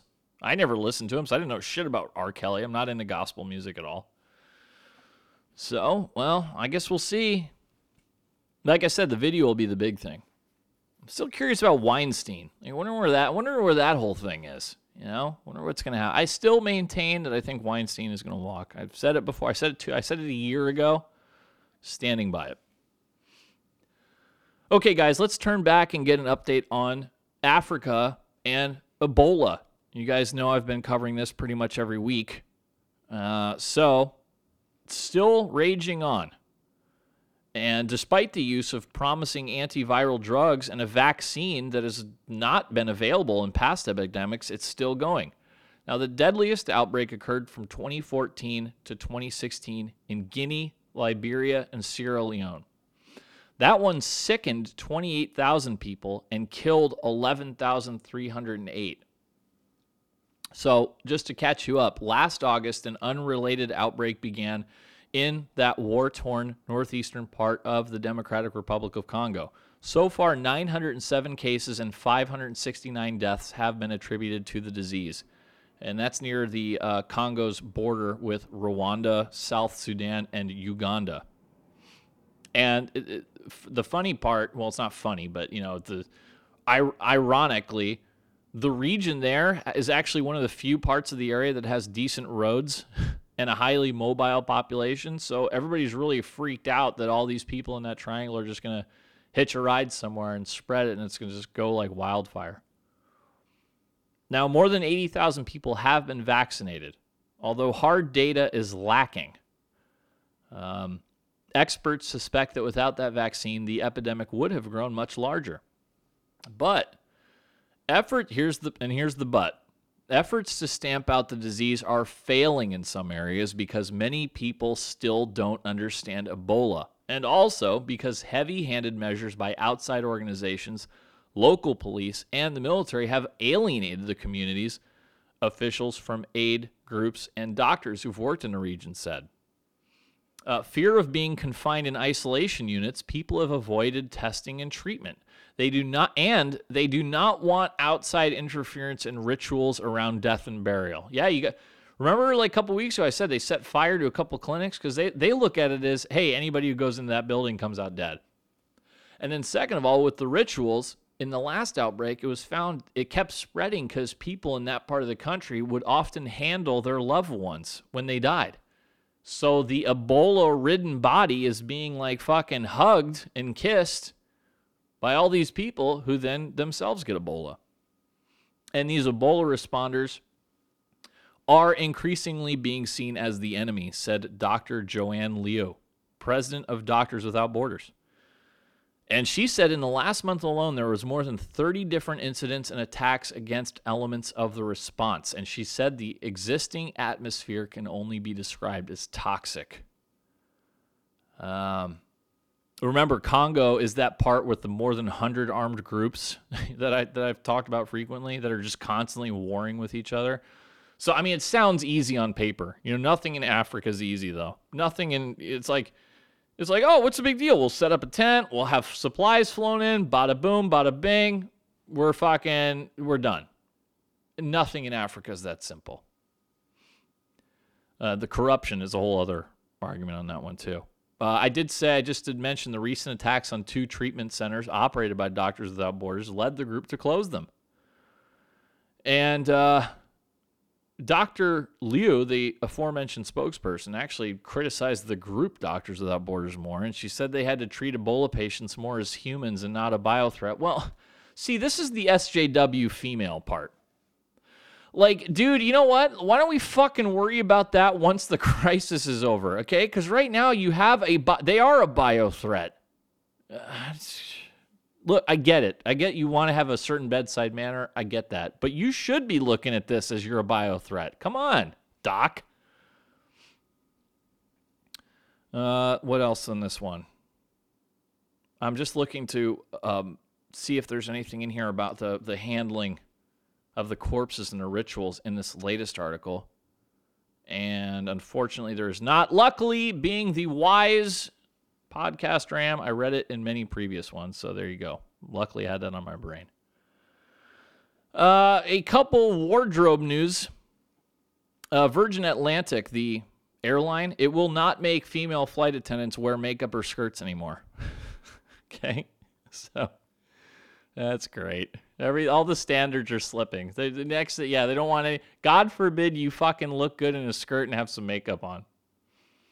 And because that's what they're known for, right? The female flight attendants, they're famous for that red skirt, the red shoes, and the bold crimson lipstick. But now, in a surprising move announced this week, the airline has given them two new, op- new options, to go without makeup and to wear pants. Uh, Virgin, and this is a big deal for Virgin because since its first flight in nineteen eighty-four, the airline has constantly upped the ante with its uniforms, seeking really sleek cuts and bold shades of red. But the airline's announcement on Monday reflected a gradual shift in the aviation industry, which is notorious for putting a premium on female flight attendants' appearances. Yeah. You know, you know who doesn't do this is all the fucking Middle Eastern airlines. They, all their fucking flight attendants are hot as hell. Like Etihad. And what's the other one? I can't remember all of them, but, you know, Saudi Arabia's airline and Jordan, Royal Jordanian, they've got smoking. There is no such thing as an ugly stewardess, sorry, flight attendant on those airlines. But, of course, the Western uh, S J W airlines, yeah, we can't have that. Uh, the only action I ever get from uh, the flight attendants is when it's some dude who's ogling me. I see you, bro. Come on.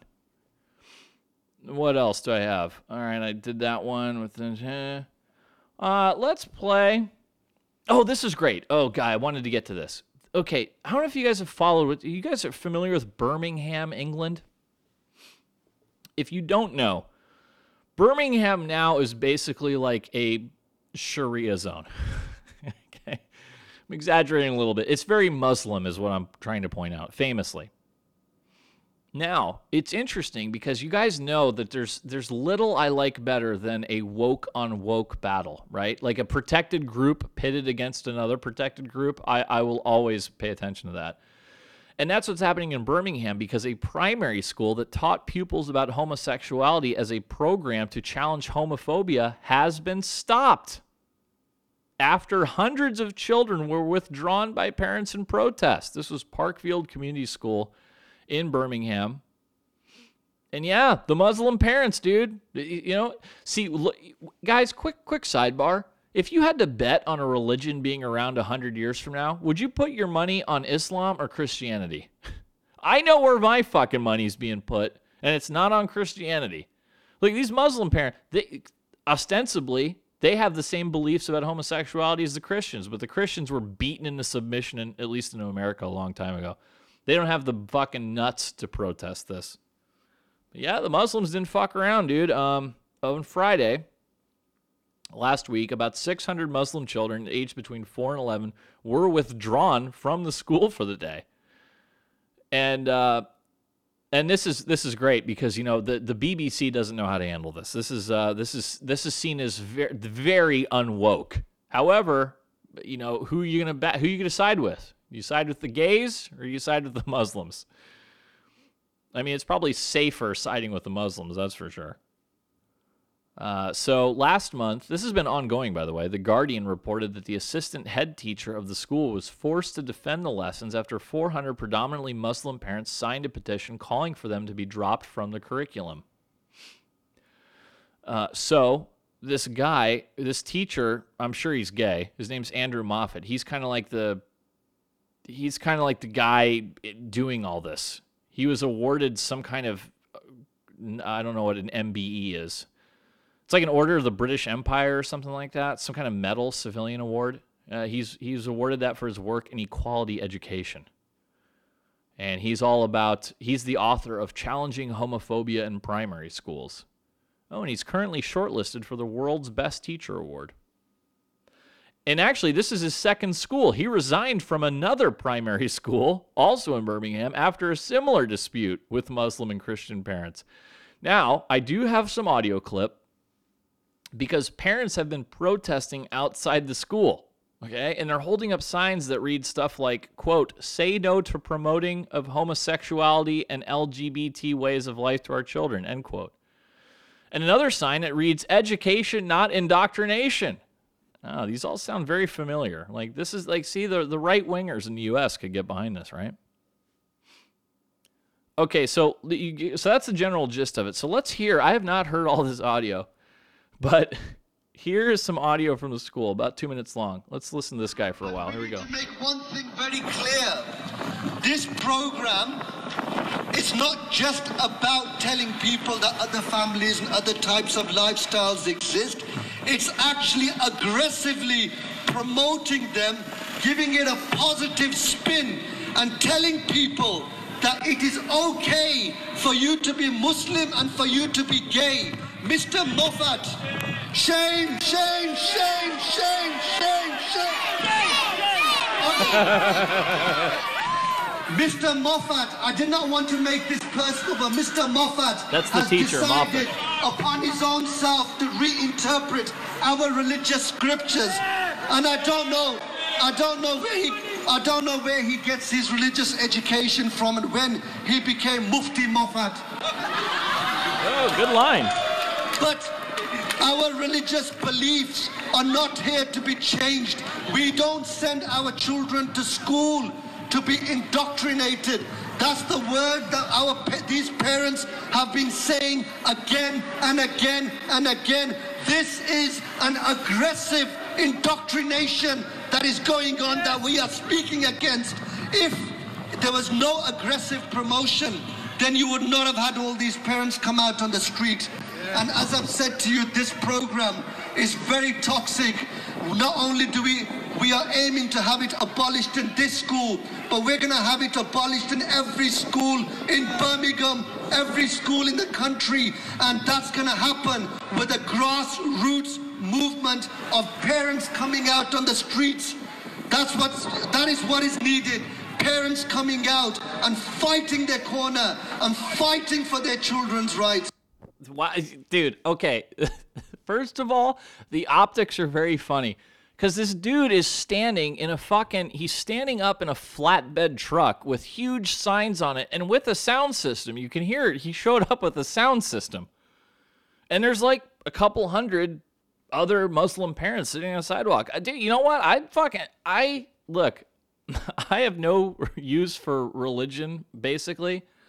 I got to hand it to the Muslims in Birmingham. You know what? They showed up. You fucking uh, right-wing Christians in the United States, what did you do when they were introducing all the fucking gay stuff in here? You didn't do shit.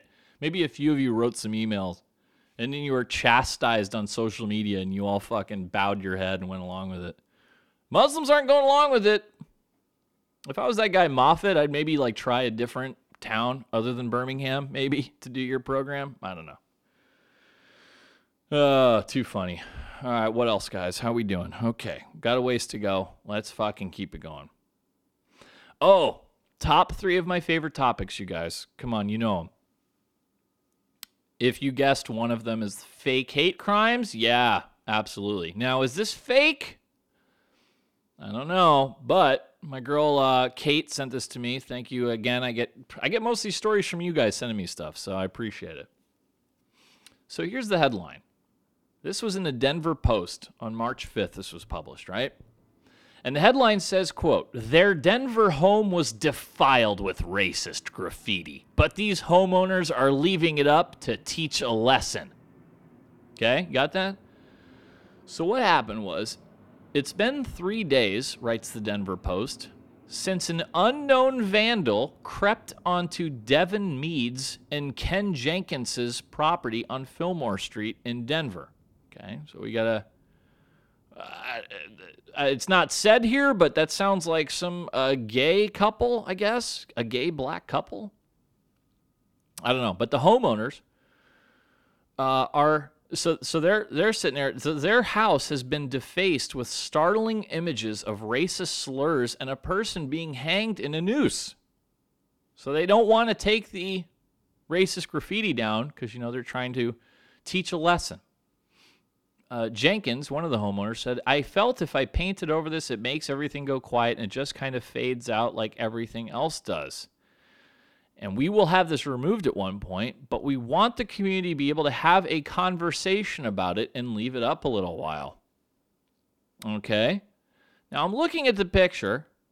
First of all, okay. All right, guys, here, just caution for racial slurs. I'm going to read them out loud. Okay, there is one clear spray paint that just says nigger, N I G G E R. Now, another one by it says Niger, N I G E R. So they misspelled it. And then right next to that is another graffiti that says fuck Nigers, N I G E R S. Again, misspelled. And then there are two, like, you know when you played Hangman as a kid with a stick figure? That's what it looks like. There's two of those. Spray painted. Usually, if I see misspellings and backward swastikas, you guys, just automatically my antenna go up. So, and you know my stance. I'm, I'm automatically assuming this was bullshit, and I'll be happy to be proven wrong. But that's where I come at these from, from now on, because I've just been, as you guys know, I do it week in and week out, and I've seen them so many times. I just assume it's horseshit. Uh, so Denver detectives with the Denver Police Department's bias-motivated crime unit are investigating the incident. So we'll see. Now, here's here's another clue, but I should have mentioned this in, in the past. If every time I do one of these stories, if you never hear anything again about it, it was almost certainly bullshit. Because what happens is the cops investigate, and they can't prove. I'm sure the cops have suspicions, but they can't prove it wasn't them. You know what I'm saying? If that makes sense. So then they just kind of like let it die. And then the homeowner got their S J W points out of it, so they don't want to they don't want to make any more stink. So it, that's a big clue. If you never hear anything about a big hate crime thing that happened, then chances are it was all bullshit to begin with. Okay, speaking of that, let's move on. Uh, you know, rappers are going to the Supreme Court. I love this. Uh, several famous rappers are urging the U S Supreme Court to take up a case involving a Pittsburgh rapper and whether his song lyrics are protected under the First Amendment. Oh, I believe we might have rap lyrics, you guys. You know what that means. In a legal brief filed on Wednesday, rappers Killer Mike, Chance the Rapper, Meek Mill, Yo Gotti, Fat Joe, and twenty-one Savage, who will never be deported, were among a group of artists and scholars who say Jamal Knox's rap song, Fuck the Police, is a political statement. that no reasonable person familiar with rap music would have interpreted as a true threat of violence. So Knox performs under the rap name Mayhem Mal, and they formed the rap group Ghetto Superstar Committee, right? They were arrested in twenty twelve during a routine traffic stop on gun and drug charges, okay? And after their arrest, they wrote and recorded a song titled Fuck the Police, seen as an homage to the N W A nineteen eighty-eight rap song, of course, the famous one, also titled Fuck the Police. Here's where it got interesting, because their song that was posted on Facebook and YouTube included the names of the two Pittsburgh officers who arrested them with lyrics like, here we go, I'ma jam this rusty knife all in his guts and chop his feet. Well, you shift over at three and I'm gonna fuck you up where you sleep. Guys, I'm fucking telling you, fuck the podcast. I have to be a rapper. That's my dream. It's in my heart. I have the ability. I've got the drive. I'm gonna do it. Uh, so that was some of their... Now, the officers then testified that the lyrics made them nervous and concerned for their safety, with one saying it led him to leave the police force. Then Knox was found guilty and sent to prison for two years on charges of terroristic threats and witness intimidation stemming from the song, uh, all, along with the separate gun and drug charges. Uh, at his sentencing, he said he did not intend any harm against the officers and that he should be separately from his rap persona. Oh, this is what that fucking Tekashi six nine guy tried. Remember that rap? You might, the guy who might be going to prison? He said the same thing. He's like, oh, this is all part of my act, you know? Which is probably true, but it kind of maybe fucks up your record sales a little bit. So Knox upheld his con- he appealed his conviction with the Pennsylvania St- State Supreme Court, which did uphold the ruling. And uh, they, this is funny, the, ch- the, the court's chief justices weighed in on the lyrics, and they said that the rap song here is of different nature and quality. Um, they do not include political, social, or academic commentary, nor are they fact- factually satirical or ironic. Rather, they primarily portray violence towards the police. The rappers responded, probably correctly, that the opinion reveals a court deeply unaware of popular music generally and rap music specifically. That's pretty funny. Well, you guys, it, morons, I don't think you put the fucking cop's real name in there. That's that's where you fucked up. I agree with them one hundred percent on everything else. That is ridiculous. But you can't fucking, you should, you can't. You made those two cops a, a target. I don't know. So uh, they're trying to get the Supreme Court to take up the case. If they do, it will not likely be heard until this session that begins next October. Well, we'll see. Fascinating. I don't think you can target specifically people saying, "Yeah, I'm going to kill. Yeah, I'm going to kill Joe's. I'm going to kill Officer Joe Smith of the Pittsburgh Police Department." I don't. I don't think. Uh, I don't think that's going to go well. What else do I have? Some some uh, couple politicians were in the news. Eh, let's get a, let's get a few of these guys going. Um, Hillary Clinton is still on tour. Yeah, that's right. Remember, she did her tour. It's still going. eight hundred forty-five days after the election, and she is still talking about how she lost to Donald Trump. So she went down to Selma, Alabama, where they were commemorating Bloody Sunday. And she did a little talk, and it was pretty funny because one guy spliced together some of the clips, and you can hear her. Uh, remember how Hillary Clinton was mocked heavily for having an affected Southern accent when she's around people? That's kind of what she did here. Um, she so this guy kind of diced up a clip. It's um, of her accent, and uh, let's hear this. Let's hear Hillary Clinton. This is the day the Lord has made. Let us rejoice and be glad in it. Oh, and then let's get to work. Reverend Green, Reverend Green, when those bones get up and when that spirit is breathed into them and they start climbing out of that valley, the first place they go is to register to vote. Because, you know, I've heard Corey preach. Oh, I've yeah. heard Corey preach. Oh, Missus Sewell, you know. I mean, he, he, he, you just get ready. But I want to say, I want to say, just, and when they went to work, they found a receptive Supreme Court. who came up with the most absurd decision. There are a lot of absurd decisions, but this is in many ways the most absurd. The Congress is supposed to legislate based on evidence and facts, which we did, and then it gets up to the Supreme Court and they say, oh, I mean, just think about it. Between twenty twelve, the prior presidential election, where we still had the Voting Rights Act, and twenty sixteen, when my name was on the ballot, there were fewer voters registered in Georgia than there had been those prior four years. Wow. Think yeah, about it, okay. my friends. Uh, have you ever heard her talk like that when she's talking to white people? No, you haven't.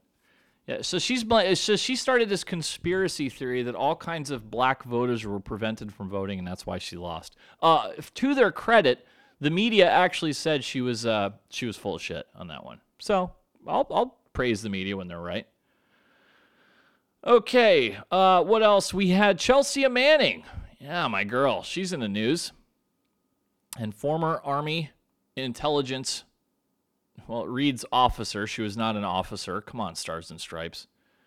Former Army non-commissioned officer Chelsea Manning is facing possible jail time after refusing to answer a grand jury's questions about her disclosure of classified State Department cables and war logs in twenty ten to the anti-secrecy website WikiLeaks. Manning said that a federal judge in Alexandria, Virginia, scheduled a contempt hearing for Friday and that she could be sent to jail less than two years after she was released from a military prison for her leaks. Yeah, remember that stupid Obama letter out early? So this, the judge, Claude Hilton, refused to quash the subpoena against Manning in a sealed hearing on Tuesday. So she doesn't want to testify against WikiLeaks and its founder, Julian Assange, who has also been charged under seal. During her trial, just in case you're wondering, Manning testified that she acted on her own to send documents to WikiLeaks and that no one associated with the anti-secrecy group pressured her into giving more information. But then prosecutors produced chat logs, whoops, in which she asked Assange for help cracking a password to argue that the two were, in fact, collaborating. Of course, Manning is now thirty-one years old, uh, formerly known as Bradley, and was given thirty-five years in prison, but her sentence was commuted after seven years by stupid President Barack Obama. A spokesman for Trump at the time, who was about to take office, called that decision disappointing and troubling. All right, well, if you're not going to talk, I guess you're fucking going back to jail. I tweeted this one out. Dude, uh, she, did you hear that two cops were injured when a fucking, somebody had an N D in a range? You had a shooting range in Boston, uh, Quincy to be specifically. The incident involved federal court officers contracted by the U S Marshals, not Boston police. These are federal court guys. Sources tell ch- uh, local Channel five that one of the oh, God that one of the officers was emptying his firearm when it went off. Oh my God. The bullet shot through his hand and struck an instructor in the thigh and buttocks, said sources. uh. See, the funny thing is, because they're federal, he won't even be fired. Like, as a, as a contractor, you would be fired immediately for that, and you'd never come back. I, fucking... It boggles my mind that this happens, that this happens with people who are supposedly uh, supposed to have a passing acquaintance with firearms. But it still happens all the time, you guys. Uh, how about some more fun? Let me scroll down near the bottom here because I have all the fucking gross stuff here.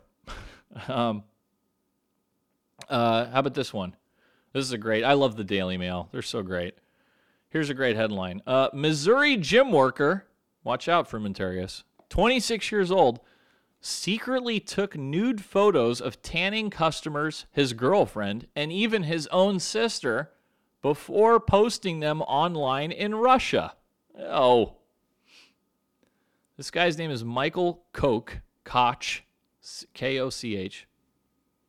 He photographed his sister naked with a camera hidden in the bathroom at their family home. They also allege he took images of her, his nude girlfriend engaging in sex acts. And he is accused of posting pictures of dozens of women on tanning beds, a total of forty-one women. and he was arrested after he was seen holding his phone over a tanning booth. Oh, so this wasn't even on a, what, he's just walking over there? It's so weird. Uh, the gym, in case you're wondering, was Saint Peter's Club Fitness, where he worked from twenty ten to twenty seventeen. Now, the images do not show the customer's face and are of poor quality, but they are working to identify those affected. And apparently he got busted because uh, some chick saw him who was in the adjoining booth. And then he posts these images on a Russian photo sharing website. So he's being held on fifteen thousand dollars bail after he was charged with two felony counts of invasion of privacy. Well, I guess, would they not have revenge porn laws there? I mean, if his girlfriend's doing sex acts, that's like, a, well, that would be against the law in Cali. I guess not. Uh, what else do I have? Uh, here we go. This guy. Uh, let's go to Florida. A Florida man is accused of masturbating in front of children, but his defense? He says he was just adjusting his hernia. Yeah, right. Nice try. Gary Singer, thirty years old, in Largo, was accused of masturbating in front of these kids. Largo police said a group of kids under the age of sixteen were walking home from school when they noticed Singer looking directly at them as he stood against a window and masturbated. This continued until the victim screamed and ran away. When questioned by police, Singer denied masturbating and said he was adjusting his hernia while pulling up his pants over and over again. Police say Singer has a previous history of lewd and lascivious exposure of sexual organs. Okay, well, I guess you don't get any benefit of the doubt, huh? Oh, and uh, and just another, as long as I'm on the topic of uh, masturbation, you guys know I love the masturbation. A homeless man, also in Florida, let's stay in Florida. A homeless man is accused of stealing a Florida Sheriff's Office American flag before masturbating outside the headquarters building. What the fuck? Ugh. Oh, man. Robert Janis, sixty-seven. Uh, he was seen on security camera footage rolling up to the Monroe County Sheriff's Office flagpole in his wheelchair Saturday afternoon, untying the rope and lowering the flag before putting it in his backpack. He then later wheels himself under the building, pulls down his pants, and masturbates, according to the footage, the sheriff's office said. They later spotted him in a parking lot a couple of miles away, and he had the flag. And at first he made up a story that the flag had fallen to the ground, and then later he admitted stealing it. He said he did not remember exposing himself. Oh, God. That's what they do in Florida, huh? All right. Pretty hot. I told you guys I had a, some good S J W uh, clips here. Let's go first to, I've got a couple of them. Now, one of them, okay, so a bunch of Republican women were holding a conference somewhere in D C, and they were calling on the resignation of Ilhan Omar, right? So leftist activists decided to disrupt it. So uh, let's kind of hear how this goes. It's here we go. Very good. Wonderful. Okay, thank you. Somebody, somebody. You stand with Ilhan Omar. You're welcome. We know what it oh is. My God. Yeah. Oh my God, we had a, I had a, something. Can I ask you to please sit down? Please sit down. Please sit down, please. Jewish values are to love the stranger. Okay, can I ask you to please sit down? Equality. Step out or I'm placed under arrest. Can I ask? Mister Barry. Yes, sir. I need you to stand by. Are you going to step out or am I going to place under arrest? Oh, no, I'll step out, sure. I do stand with Ilhan. Thank you. Can I please ask you to leave? That is so bad. That is very radical. Very radical. Very radical. Being dragged out of the room. We cannot stand with anyone like that. You are radical. This country was. You too. Sorry. Out. When you allow people to speak, you are radical. Out or I'll place you on the rest. They invited me. They requested you to out. She just asked you to leave. She just asked you to leave. If you do not leave, I will. Can I please ask you to leave? Are you asking her to leave? If she disrupted. I know, but we are asking you to leave. Okay. No, please. Because you said so. She is welcome to stay so long as she's not disruptive. I wasn't going to say anything. I told you I was. I know you wouldn't, so you're, you're welcome to stay. Contrary okay, fifty minutes later, that chick who they let stay starts news, going off. President Trump is a champion for women's rights. Oh, I have to go. He is the biggest misogynist pig ever. He's a rapist. He's a serial molester. You women are women's rights. Oh, I am gone. Trump, Trump, Trump, Trump, Trump, Trump, Trump, Trump, Trump, Trump. You are all sick. Trump, Trump, I was born here. Don't you dare speak for me. You are born in another country. Don't talk to me. Oh, I'm leaving. Racist. You're radical. She promised she wouldn't do that.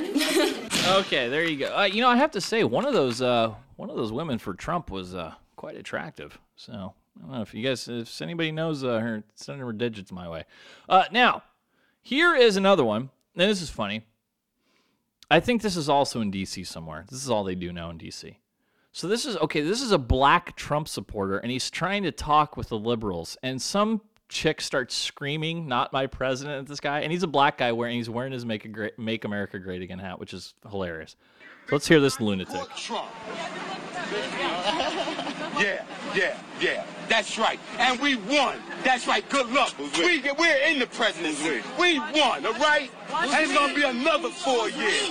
Us seventeen seventy-sixes, baby. seventeen seventy-six. You were born seventeen seventy-six? That's right. You were born. No, it's not the point. It's about the Constitution and the Bill of Rights, youngster. Yeah. Look it up. Yeah. What about all the slaves that were? So captured? What? That was what the time them? Back then. Oh, you know, let me tell you something about slavery. These, let me tell you something about slavery. Let me know. These, we always get shortchanged on slavery. They always try to tell you that the white man is the one who's responsible for slavery. But guess what? That's bullshit. Because every other nationality was doing slavery. Every not nationality. That's right. Everyone's right. That's right. That's ignorant. That's why he's your president. That's so stupid. It is stupid. You see that? See that? We won. We won. Bottom line. Butthurt far left thinkers. That's what that is. That's right, my brother. Far left thinkers. That's right. All of you progressive thinkers could go to hell. Yeah. That's right. We, we are in hell. That's right. Yeah, that's right. You could, you could say that again, because guess what? We're sure in the Matrix. That's why I'm Red Pill Ken at Twitter. okay, okay, Red Pill Ken. All right, take it easy, bro. Okay, too far. Oh, should I even do this last one? Oh, what the hell? I told you guys. I okay, now this was in Portland State. And a guy shuts down the congressional, the college Republicans of Portland State. They're having an event, and some guy just sits up there. And he goes up to the front and blocks the projectors as the speaker couldn't play a video. And the cops just watched. They said there was nothing he they could do as long as he wasn't violent, which is idiotic. You've seen, I've played many clips where they, that clip I just played, the cops said, get out of here.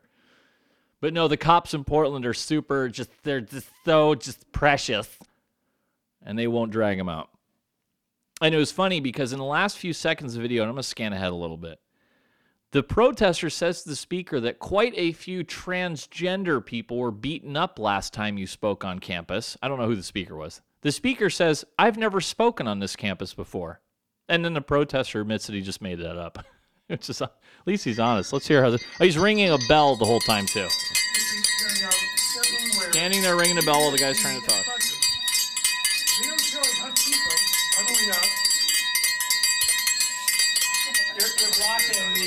Things right, of me from ahead. Her grave. That's, you're you're absolutely disgusting. No, I won't touch that. I don't know where that's been. I don't know how often you wipe your ass with that hand. That's the protester. I'm not going to touch it. Woo! Man, I can speak forever. Your Woo! Mom must really think highly of you. Oh, she thinks great things of me from her grave. That's been know. happening like for weeks now. There's been people riding around yes. in trucks. They've been rolling up on trans people, gay people, like and because and, and because of the they, they, like you're real guys, they, they, they end up attacking people. Is, is, is, is that your friend? Is that you that's going around attacking people, or is that just Tiny? Is that just Tiny that does it? I stand for the civil rights of everybody. Oh, you say that, but last time you were here on campus, quite a few trans people got assaulted by people that came to your speech last time you were here on campus. I don't believe I've ever spoken on campus. Oh, have you not? I don't oh, think so. Weird. That's so weird. I wonder what gave me that source. Oh, yeah, I just fucking made it up because I can make shit up if I want. Do you see, you guys, this is what I'm fucking dealing with on Twitter. This is what I'm fucking dealing with. These, and do you hear the smugness? He thought that's, he thinks that's a sick burn. This is what I'm talking about. I fucking feel like I'm on a different planet than these people. And he's very pudgy. Just like the fucking S J W, I'm not even going to say who it was. If you want to go see who I got into it with Twitter with, you can fucking go look at my Twitter feed. But suffice it to say, he also has a podcast. I looked up the two guys. They both are very pasty, paunchy, high-pitched, bad hair, fucking schlubby. And I told him, I'm like, you know what, bro? You need a fucking tan. You need to hit the gym. And you need some fucking hair plugs because you look like a fucking bag of shit. You look like fucking one hundred thirty pounds of a sack of shit is what you look like.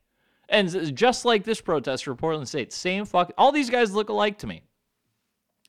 They're all very soft and smug and just one hundred percent assured that they are right and they're very smart and you're very dumb. That's what they think. They make me fucking laugh. Okay, uh, now uh, I'm just going to keep rolling through a few of these audio clips. This was a sad story. Uh, Alex Trebek, the host of Jeopardy, he announced on the Jeopardy Twitter account that he had been diagnosed with stage four pancreatic cancer. Very sad. He's been around forever. Let's hear from Hi, Alex everyone. Trebek. I have some news to share with all of you, and it's in keeping with my longtime policy of being open and transparent with our Jeopardy fan base. I also wanted to prevent you from reading or hearing some overblown or inaccurate reports regarding my health. So therefore, I wanted to be the one to pass along this information. Now, just like fifty thousand other people in the United States each year, this week I was diagnosed with stage four pancreatic cancer. Now, normally the prognosis for this is not very encouraging, but I'm going to fight this. And I'm going to keep working, and with the love and support of my family and friends, and with the help of your prayers also, I plan to beat the low survival rate statistics for this disease. Truth told, I have to, because under the terms of my contract, I have to host Jeopardy for three more years. So help me, keep the faith, and we'll win. We'll get it done. Thank you. Oh, man, that's fucking brutal. Pancreatic cancer, if you don't know, that's one of the worst. I, I want to say, isn't that, I'm pretty sure that's what Patrick Swayze had. Remember he, remember he was like diagnosed and then he died like fucking two weeks later? It seemed very brief. I could, I might be shady on some of those details, but I, I think that's pretty much the way it goes. Uh, here was a local story from the San Diego Union Tribune. I thought this was pretty funny. And it involved a Navy SEAL and the Border Patrol, two of my favorite topics, so I thought I'd cover it. Uh, dual lawsuits between the Border Patrol and a Navy SEAL veteran who, who fought, fist fought in Imperial Beach have settled their court cases, each side agreeing to walk away from the litigation without paying the other. So here's what happened. This happened in twenty fourteen. God, see, this is why you walk away, because who wants to drag this shit out for four years? In twenty fourteen, Alton Jones was visiting the beach with his family, right? He's the retired Navy SEAL or former Navy SEAL. Does it say retired? He just says Navy SEAL vet. I don't know if he's retired or not. So he's visiting the beach with his family. He went for a jog on what turned out to be a restricted path. Now, this is near Imperial Beach, you know, by the, it's right by the border, in case you don't know. It's right across from the border. And there are signs warning against trespassers facing the north, but not the west, which the direction Jones was coming from. So he has, you know, it's plausible he never saw any signs. However, Border Patrol agents testified that Jones ignored them when they tried to tell him to turn around and ran around their vehicles when they tried to block his path. The agents gave chase, which culminated in Jones and an agent going to the ground. Uh, Jones did suffer mild injuries, and the Border Patrol agent actually broke his ankle. Now, the judge did side with the Border Patrol on one front, ruling that it is beyond genuine dispute that the agents had probable cause to arrest Jones, and the judge cited the crime of refusing to leave federal land and willfully obstructing law enforcement. And the agent with the broken ankle filed a countersuit against Jones for the injury, and the judge also ruled in favor of the agent. But he did, the judge, say that a jury should be the ones to determine allegations that Jones was hit during the arrest, that he was left in a hot patrol car for twenty minutes in the middle of summer, and that agents ignored his complaints of pain while in custody. Well, yeah, what do you, what do you expect, dude? When the cops chase you down and fight, and then they finally get a hold of the situation and throw you in a squad car, do you think they give a fuck if you're sweaty or hot? No, they don't. So uh, they fucking finally decided, you know what, we're, we're all acting stupid here, and they left. So it's probably the best course of action. Um, this is a great headline. A bunch of you guys sent me this one. A billionaire diamond trader, sixty-five years old, has died during penis enlargement surgery that triggered a heart attack at a Paris clinic. I have many questions on this. First of all, if you're a billionaire, you don't fucking need a penis enlargement, bro. No, this, the, the premise, I reject it. Well, this guy's name was Ehud Aria Laniado. He's a, uh, what is he, Belgian? Oh, yeah, he's a Belgian-Israeli, dual nationality. That's another, I don't like the dual nationality, guys. You should have to pick a team, you know, shouldn't you? Am I in the minority on that? I'm not down with it. Pick one or the other. Okay, so this guy dies at the age of sixty-five at the clinic of an unnamed plastic surgeon on the Avenue des Champs-Élysées, in the French capital of Paris. And according to local media, complications during surgery proved fatal for the merchant, and he suffered a heart attack when a substance was injected into his penis. The billionaire, whose exact fortune is not publicly known, got in trouble with the authorities in twenty thirteen, just in case you're wondering about his background at all. He faced a claim of four billion dollars British pounds from the Belgian authorities for tax evasion on diamonds illegally imported from Congo and Angola. uh, he's one of these blood diamond guys, huh? Okay, so then they have a little bit more. They said he suffered from a, Nop- a Napoleon complex, a little guy. He was a short guy, right? And he was always focused on his appearance and how others perceived him. And he... They, his friend said the only time he forgot about his short height was when he asked his accountant to read out his bank statement, something which he did multiple times a day. Hey, if I was a billionaire, I would also like my bank statement read to me several times a day. So, uh, but yeah, all that for naught, dude. And you decided what? In your sixties, you're going to go through fucking elective surgery when you have, again, a billion dollars. I know this is ludicrous, okay? What's the matter with you? A bunch of you guys also sent me this audio clip, and I think this is important. This was uh, uh, on Joe Rogan's podcast, and they ha- he had Twitter C E O Jack Dorsey on there, right?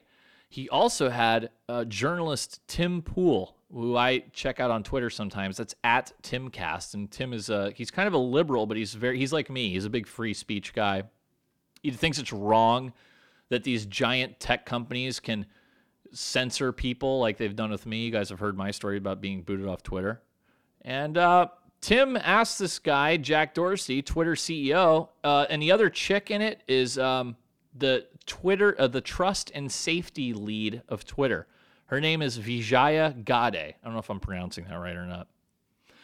So Tim wants to know why people were being suspended for tweeting "learn to code" at journalists. You guys probably saw that a couple weeks ago. Mocking journalists basically for being laid off when all those layoffs happened and people are saying, hey, better learn to code. You know, the like they told, like that was famously back, that's what Obama was telling the coal miners. That's what they need to do. I don't know if it was Obama specifically. That was a left-wing talking point. So people were mockingly tweeting to the laid-off journalists, hey, learn to code. And they were being suspended for that. Okay, so here's Tim asking uh, why. Why is that? Let's talk about learn to code, right? And and why are people being suspended for t- tweeting hashtag learn to code? Yep, we we did some research on this. Yes, we did some research on this. Um, so there was a, a situation, in, I guess, about a month ago or so, where uh, a number of journalists were receiving a variety of tweets, um, some containing uh, learn to code, some containing uh, a bunch of other um, coded language that was wishes of harm. These were thousands and thousands of tweets being directed at a handful of journalists. And we did some research, and what we found was uh, a number of the accounts that were engaging in this behavior, which is tweeting at the journalists with this either learn to code or things like Day of the Rope and other coded language, uh, were actually um, ban evasion accounts. That means accounts that had been previously suspended.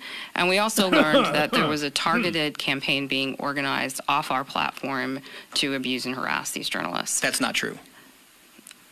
That's so see, see, here's the thing. An activist who works for N B C wrote that story and then lobbied you. You issued an official statement, and then even the editor-in-chief of the Daily Caller got a suspension for tweeting "Learn to Code" at the da- at the Daily Show. So I have never talked to anybody from N B C about this issue, so I'm not right, but sure. They re- no, so they report it. Don't misrepresent me. They report it. The narrative goes far and wide amongst your circles. Then all of a sudden, you're seeing high-profile conservatives tweeting a joke, getting suspensions. So again. Some of these tweets actually contained um, death threats, some, wishes of harm, some. Other coded language that we've seen to Most mean didn't. Um, death to journalists. So it wasn't about just the learn to code. It was about the context that we were seeing. Can we come on? That's, that's just not true. That's, that's just not lie. True. The editor-in-chief of the Daily Caller was suspended for tweeting nothing but hashtag learn to code. Yes. So Tim, can I can I finish what I was saying? Yes. So we were looking at the context, and what was happening is there were journalists receiving hundreds of tweets.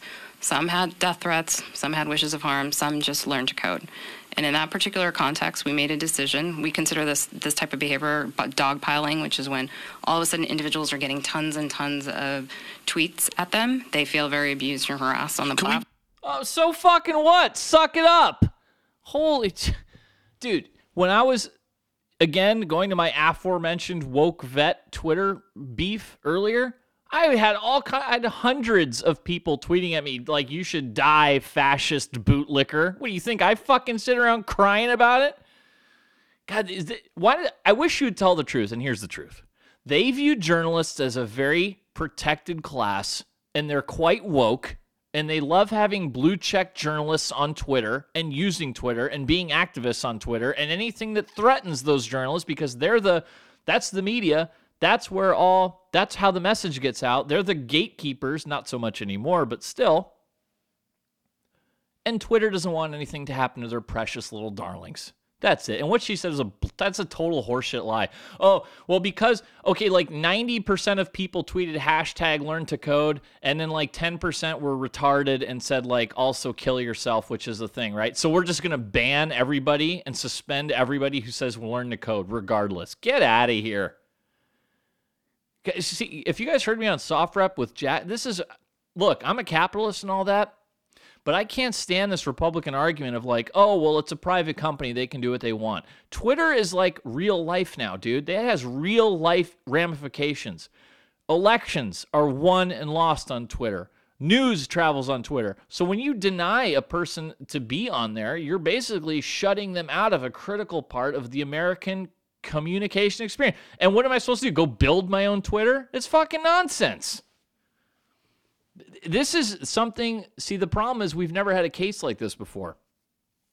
With the advent of social media, this is the big question. How much of this should be treated like a public utility versus is it, is it a private company? You know, because if they can kick you off Twitter, why can't they cut your internet connection? What's the argument? Why can't Cox Cable, they listen to my podcast, right? They don't like it and they decide, well, you know what? We're not going to provide Wi-Fi to him. And we're the only Wi-Fi provider, so eat shit. Can they do that?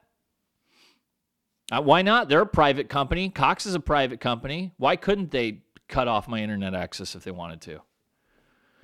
It's bullshit. Uh, I, I said mention about the horseshit judge reactions. There was another one. A second, a judge has also blocked Trump administration's census sh- citizenship question plan. Remember that? They wanted to include a citizenship question on the twenty twenty census. Well, U S District Judge Richard Seaborg, yeah, you're a Seaborg, all right, found that the decision to add the question violated administrative law. He ruled that it was unconstitutional because it prevents the government from carrying out its mandate to count every person living in the U S every ten years. Okay, so then, and in other words, the United States government is powerless to find out how many fucking citizens it has. You believe this shit? And there was a great line in his, in his, um, in the, if you guys want to go read the ruling itself, go read it. Skip all the way to the very last page and look at the very last paragraph. And the judge fucking actually wrote this sentence, which blows my mind. You ready for this sentence? Here we go. Quote, "The record in this case has clearly established that including the citizenship question on the twenty twenty census is fundamental, fundamentally counterproductive to the goal of obtaining accurate citizenship data about the public." In other words, he's saying, hey, putting that citizen question in, that's counterproductive to trying to find out how many citizens are in the United States. It, it, it makes no sense. It's ridiculous. Jesus. I, God, I'm going to blow a gasket here. I think this is the Thursday night thing. That's what's killing me. Uh, let's uh, do a few. Let me do a few uh, quick hits here because I am starting to finally run out of time here, and I want to make sure I get everything. Uh, a teen... A teenager accidentally killed his own friend by horseplay with a car. This is why you don't fuck around with big fucking three thousand pound automobiles. So they were at the bowling alley, right? And the kid was inside the bowling alley, and his friend decided to move his car to trick him, right? So basically the kid would come out of the bowling alley, see the empty space where his car was, and freak out, right? So that's what he did. And the kid's looking for his car. And then he wanted to startle him, so he decided to drive towards him with his back turned. Well, he accidentally struck the kid with the front driver's side corner of his car. The kid falls to the ground and suffered a serious head injury, and he ends up fucking dying. So, kids, fucking don't do stupid shit with cars and or firearms, please. Uh, more than one hundred thousand people have signed a petition to save the lives of two husky dogs after one of them bit off and ate a four-year-old's arm after he put it through a neighbor's fence to play with them. This was in Utah. People are so fucking stupid. They're so childlike. So, yeah, they have about one hundred fifty thousand people sign this after a fucking dog ate off a kid's arm. And the excuse is what they're saying is that the injured boy was wearing a sock on his right hand when he reached through the chain-link fence from his family's backyard towards the two dogs who live next door. One of the dogs bit down, severing the child's limb from his body, and then ate it. And this chick who started the petition says she believes the dog mistook the sock-colored, sock-covered hand for a chew toy and would never, never normally hurt a person. Well... Well, dude, these dogs got the taste of human flesh now, dude. They gotta, they gotta be put down. They're killer dog. They're killer fucking dogs now with a relentless craving for human flesh and blood, okay? They're monsters. They gotta be killed. I'll kill them myself. Very sad. A Stanford admissions officer, twenty-six years old, University, Stanford, stabbed a woman multiple times in a drug-fueled rage while they were experimenting with L S D. These are the gatekeepers to your fucking elite universities, these guys.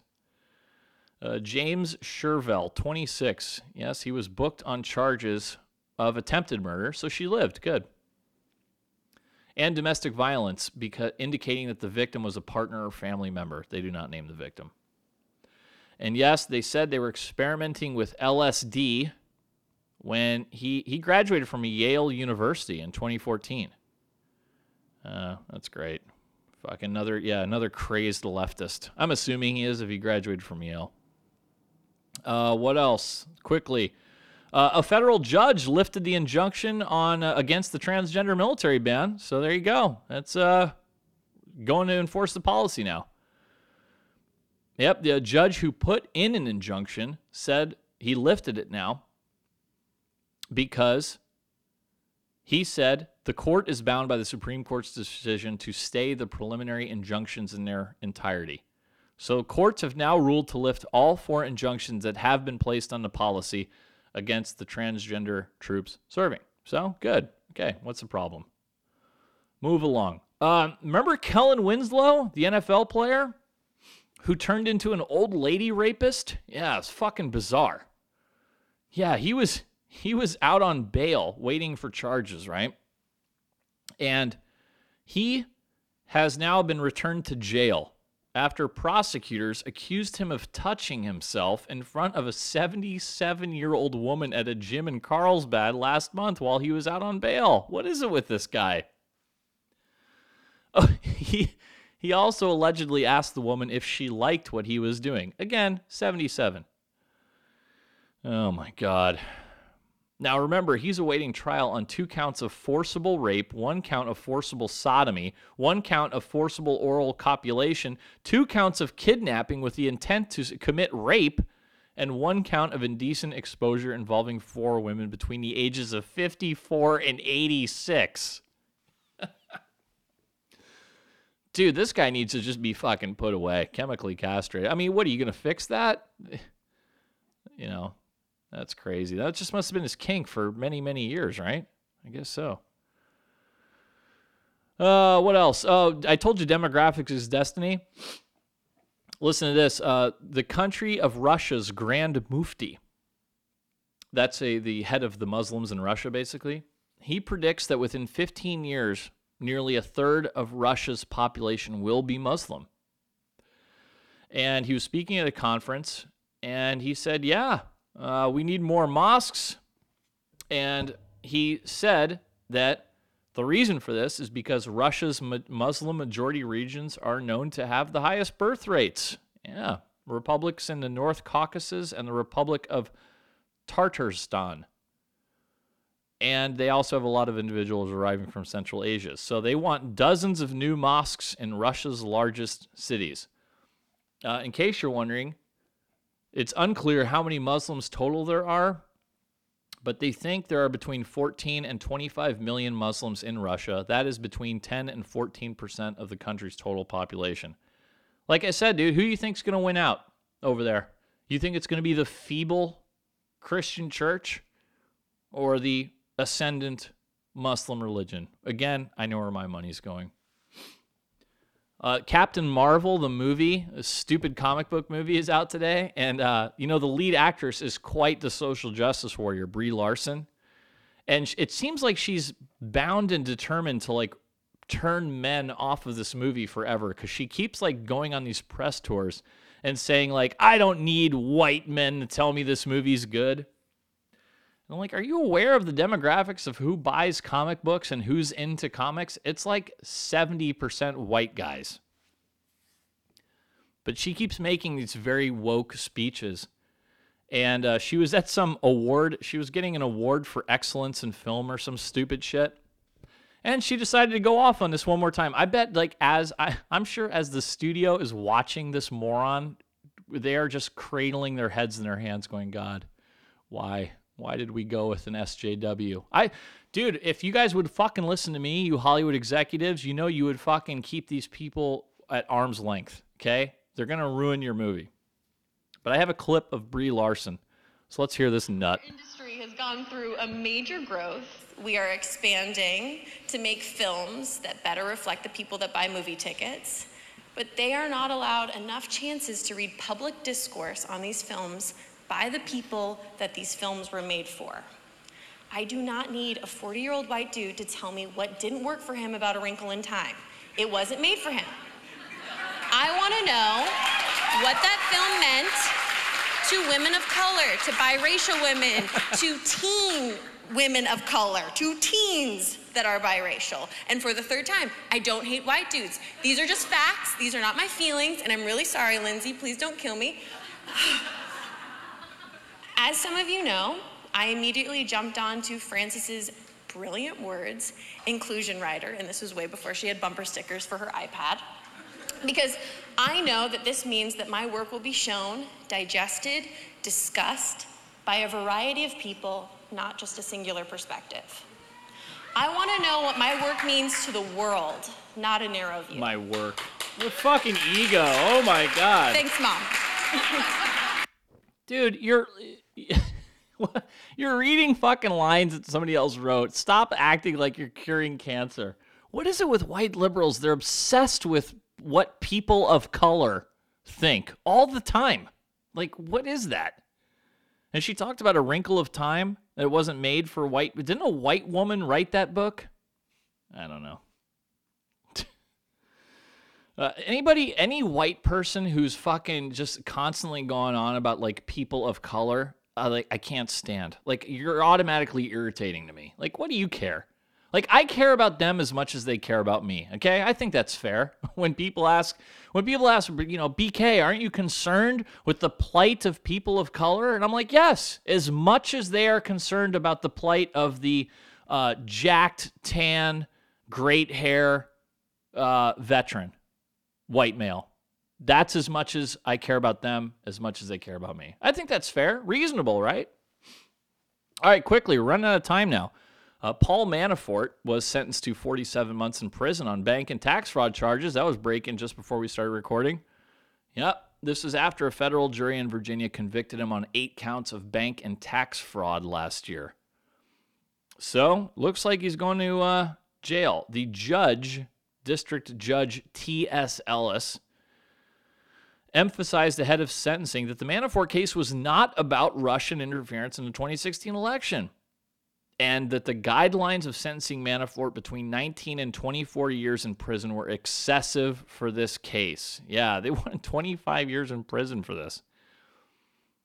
He's been uh, dealing with health issues, apparently, and prosecutors said Manafort, who's now sixty-nine years old, hid income earned from political work overseas from the I R S while fraudulently obtaining millions in bank loans. Manafort had pled guilty to all eighteen counts in the case.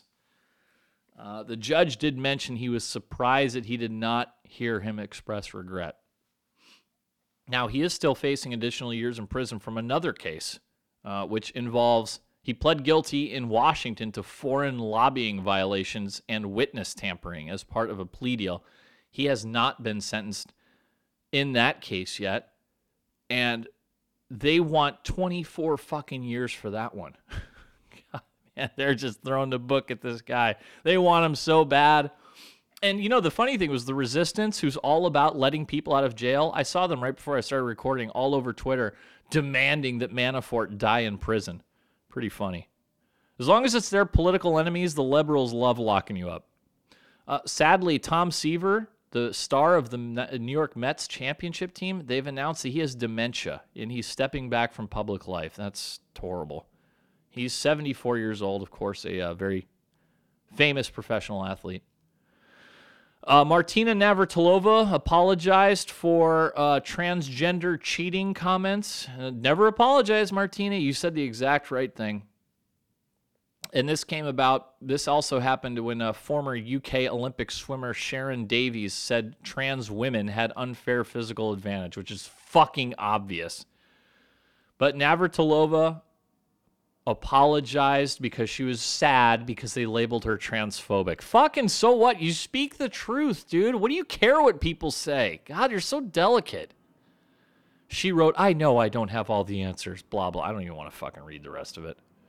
She said the right thing. She's absolutely right. It's fucking insane and absurd to suggest that. But you know what, ladies? This is what you voted for? Fuck you. I hope all fucking dudes win all of your fucking athletic events now. Because this is what you want? Fine. Let's fucking do it then. Um, quickly. A, uh, remember Stephon Clark? You guys remember that shooting up in uh, Sacramento? Well, the D A is not going to press charges. I think, you know, that was the one where he was in, breaking into cars, remember? And it was dark, and the cops saw a phone in his hand. They shot him and killed him. And further, the Sacramento D A reveals that he had a cocktail of drugs in his system and had searched suicide online, along with other text messages. I mean, it's a bummer, dude, but you know what? If you fucking involve yourself in crime and it's dark and you look threatening and you're not cooperating and you're running, bad things can happen. I keep fucking telling these guys this. They don't want to listen to me. Um... A Cal City, where's Cal City? California, California City. A California City man has been arrested on three felony counts of sexual intercourse or sodomy with a child under ten years old and one felony count of continuous sexual abuse of a child after his wife caught him having sex with his ten-year-old stepdaughter. God. The wife was returning home after forgetting something and found their door was locked. After banging on the door, her husband opened it and ran back down the hall. Great detail in this story, uh, twenty-three News. So then the wife told police that her husband was nude, and when he ran down the hall, he threw something into the trash. When she looked into the trash, oh, God. She found a used condom with blood on it. Ugh. When the wife entered the bedroom, she found their bathroom door was locked. After yelling for someone to open it, she found her daughter and saw blood in the toilet. The girl told a forensic nurse that she'd been having sex with the man for over a year, and each time they had sex, he used a condom. Oh, my God. Disgusting. It's not even fun. It's gross. Uh, remember the Kraft uh, rub and tug case? Robert Kraft? Well, you know, the another guy they caught was the boyfriend of the L P G A star Jessica Korda. That's the women's golf tour. And his name is Johnny Delpete. Uh, he was arrested after a hidden camera captured him receiving a sex act at a Florida spa. Oh, man. twenty-nine years old. He was arrested on one charge of soliciting prostitution. I looked her up, too. She's actually a really good-looking woman, which just goes to show that fucking... No matter how hot she is, fellas, there's always a guy who's sick of banging her. Always. It fucking doesn't matter who she is. There's a guy who's sick of banging Scarlett Johansson and Jessica Alba.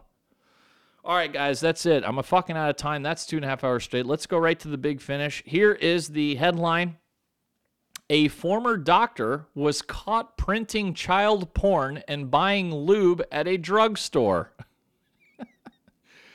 fifty-seven years old, William Berkey, was arrested in Cape Coral, Florida, after an employee at a local C V S told cops that Berkey may be printing naked photos of children. Yeah, he used one of those photo kiosks, right? Why, why, why would you do this? And according to the worker, he did not want anyone to look at his phone or the photographs. He then printed and purchased the pictures, as well as some cocoa butter and personal lubricant, using his C V S Extra Care card, which helped police identify him later. Idiot. Always pay cash for your fucking lube. Days later, he went back to print more photos, and detectives were able to confirm that the pictures were of prepubescent female children. They issued a search warrant. They found more illicit photos. No, they did not say this. Are you fucking kidding me? Oh, guys, you know, I think I've commented on this before. They always interview some fucking moron neighbor. This this is the quote. This is the moron neighbor quote of the year. Berkey's neighbor, Christopher Almeida, told Fox four that Berkey is, quote, a great man. Everybody makes mistakes, end quote. What the fuck? He used to be a doctor at Lee Memorial Health System in the early two thousands, but he resigned his admitting privileges in two thousand five. His medical license was later revoked by the police. That's fucking it, guys. There you go. Your doctors are at the fucking C V S kiosks printing out child porn and buying lube. That's what we have. That's what we have now. That's it, guys. Two and a half hours. I'm all done. Um, Thursday night show. I know it's a little uh, unorthodox, but, you know, we got to be flexible if I want to keep this podcast going. And one way you can help me out is go to that Patreon and at B K Actual, look for me, put in a donation, a buck or two, whatever you can afford. I've had some very generous patrons. I want to thank all of you, and that's how you keep the podcast going. That's how I keep going. Uh, guys, last week was a twenty-four hour record for a, a new a new episode, so it's it just keeps going up. You know, it's kind of a grind, but it's really rewarding to see it grow. And uh, keep sending me your comments at Twitter, B K Actual Podcast, and Instagram at B K Actual. That's going to do it for me, you guys. I'm fucking smoked. It's Thursday night. I'm out of here, and I'll see you next week.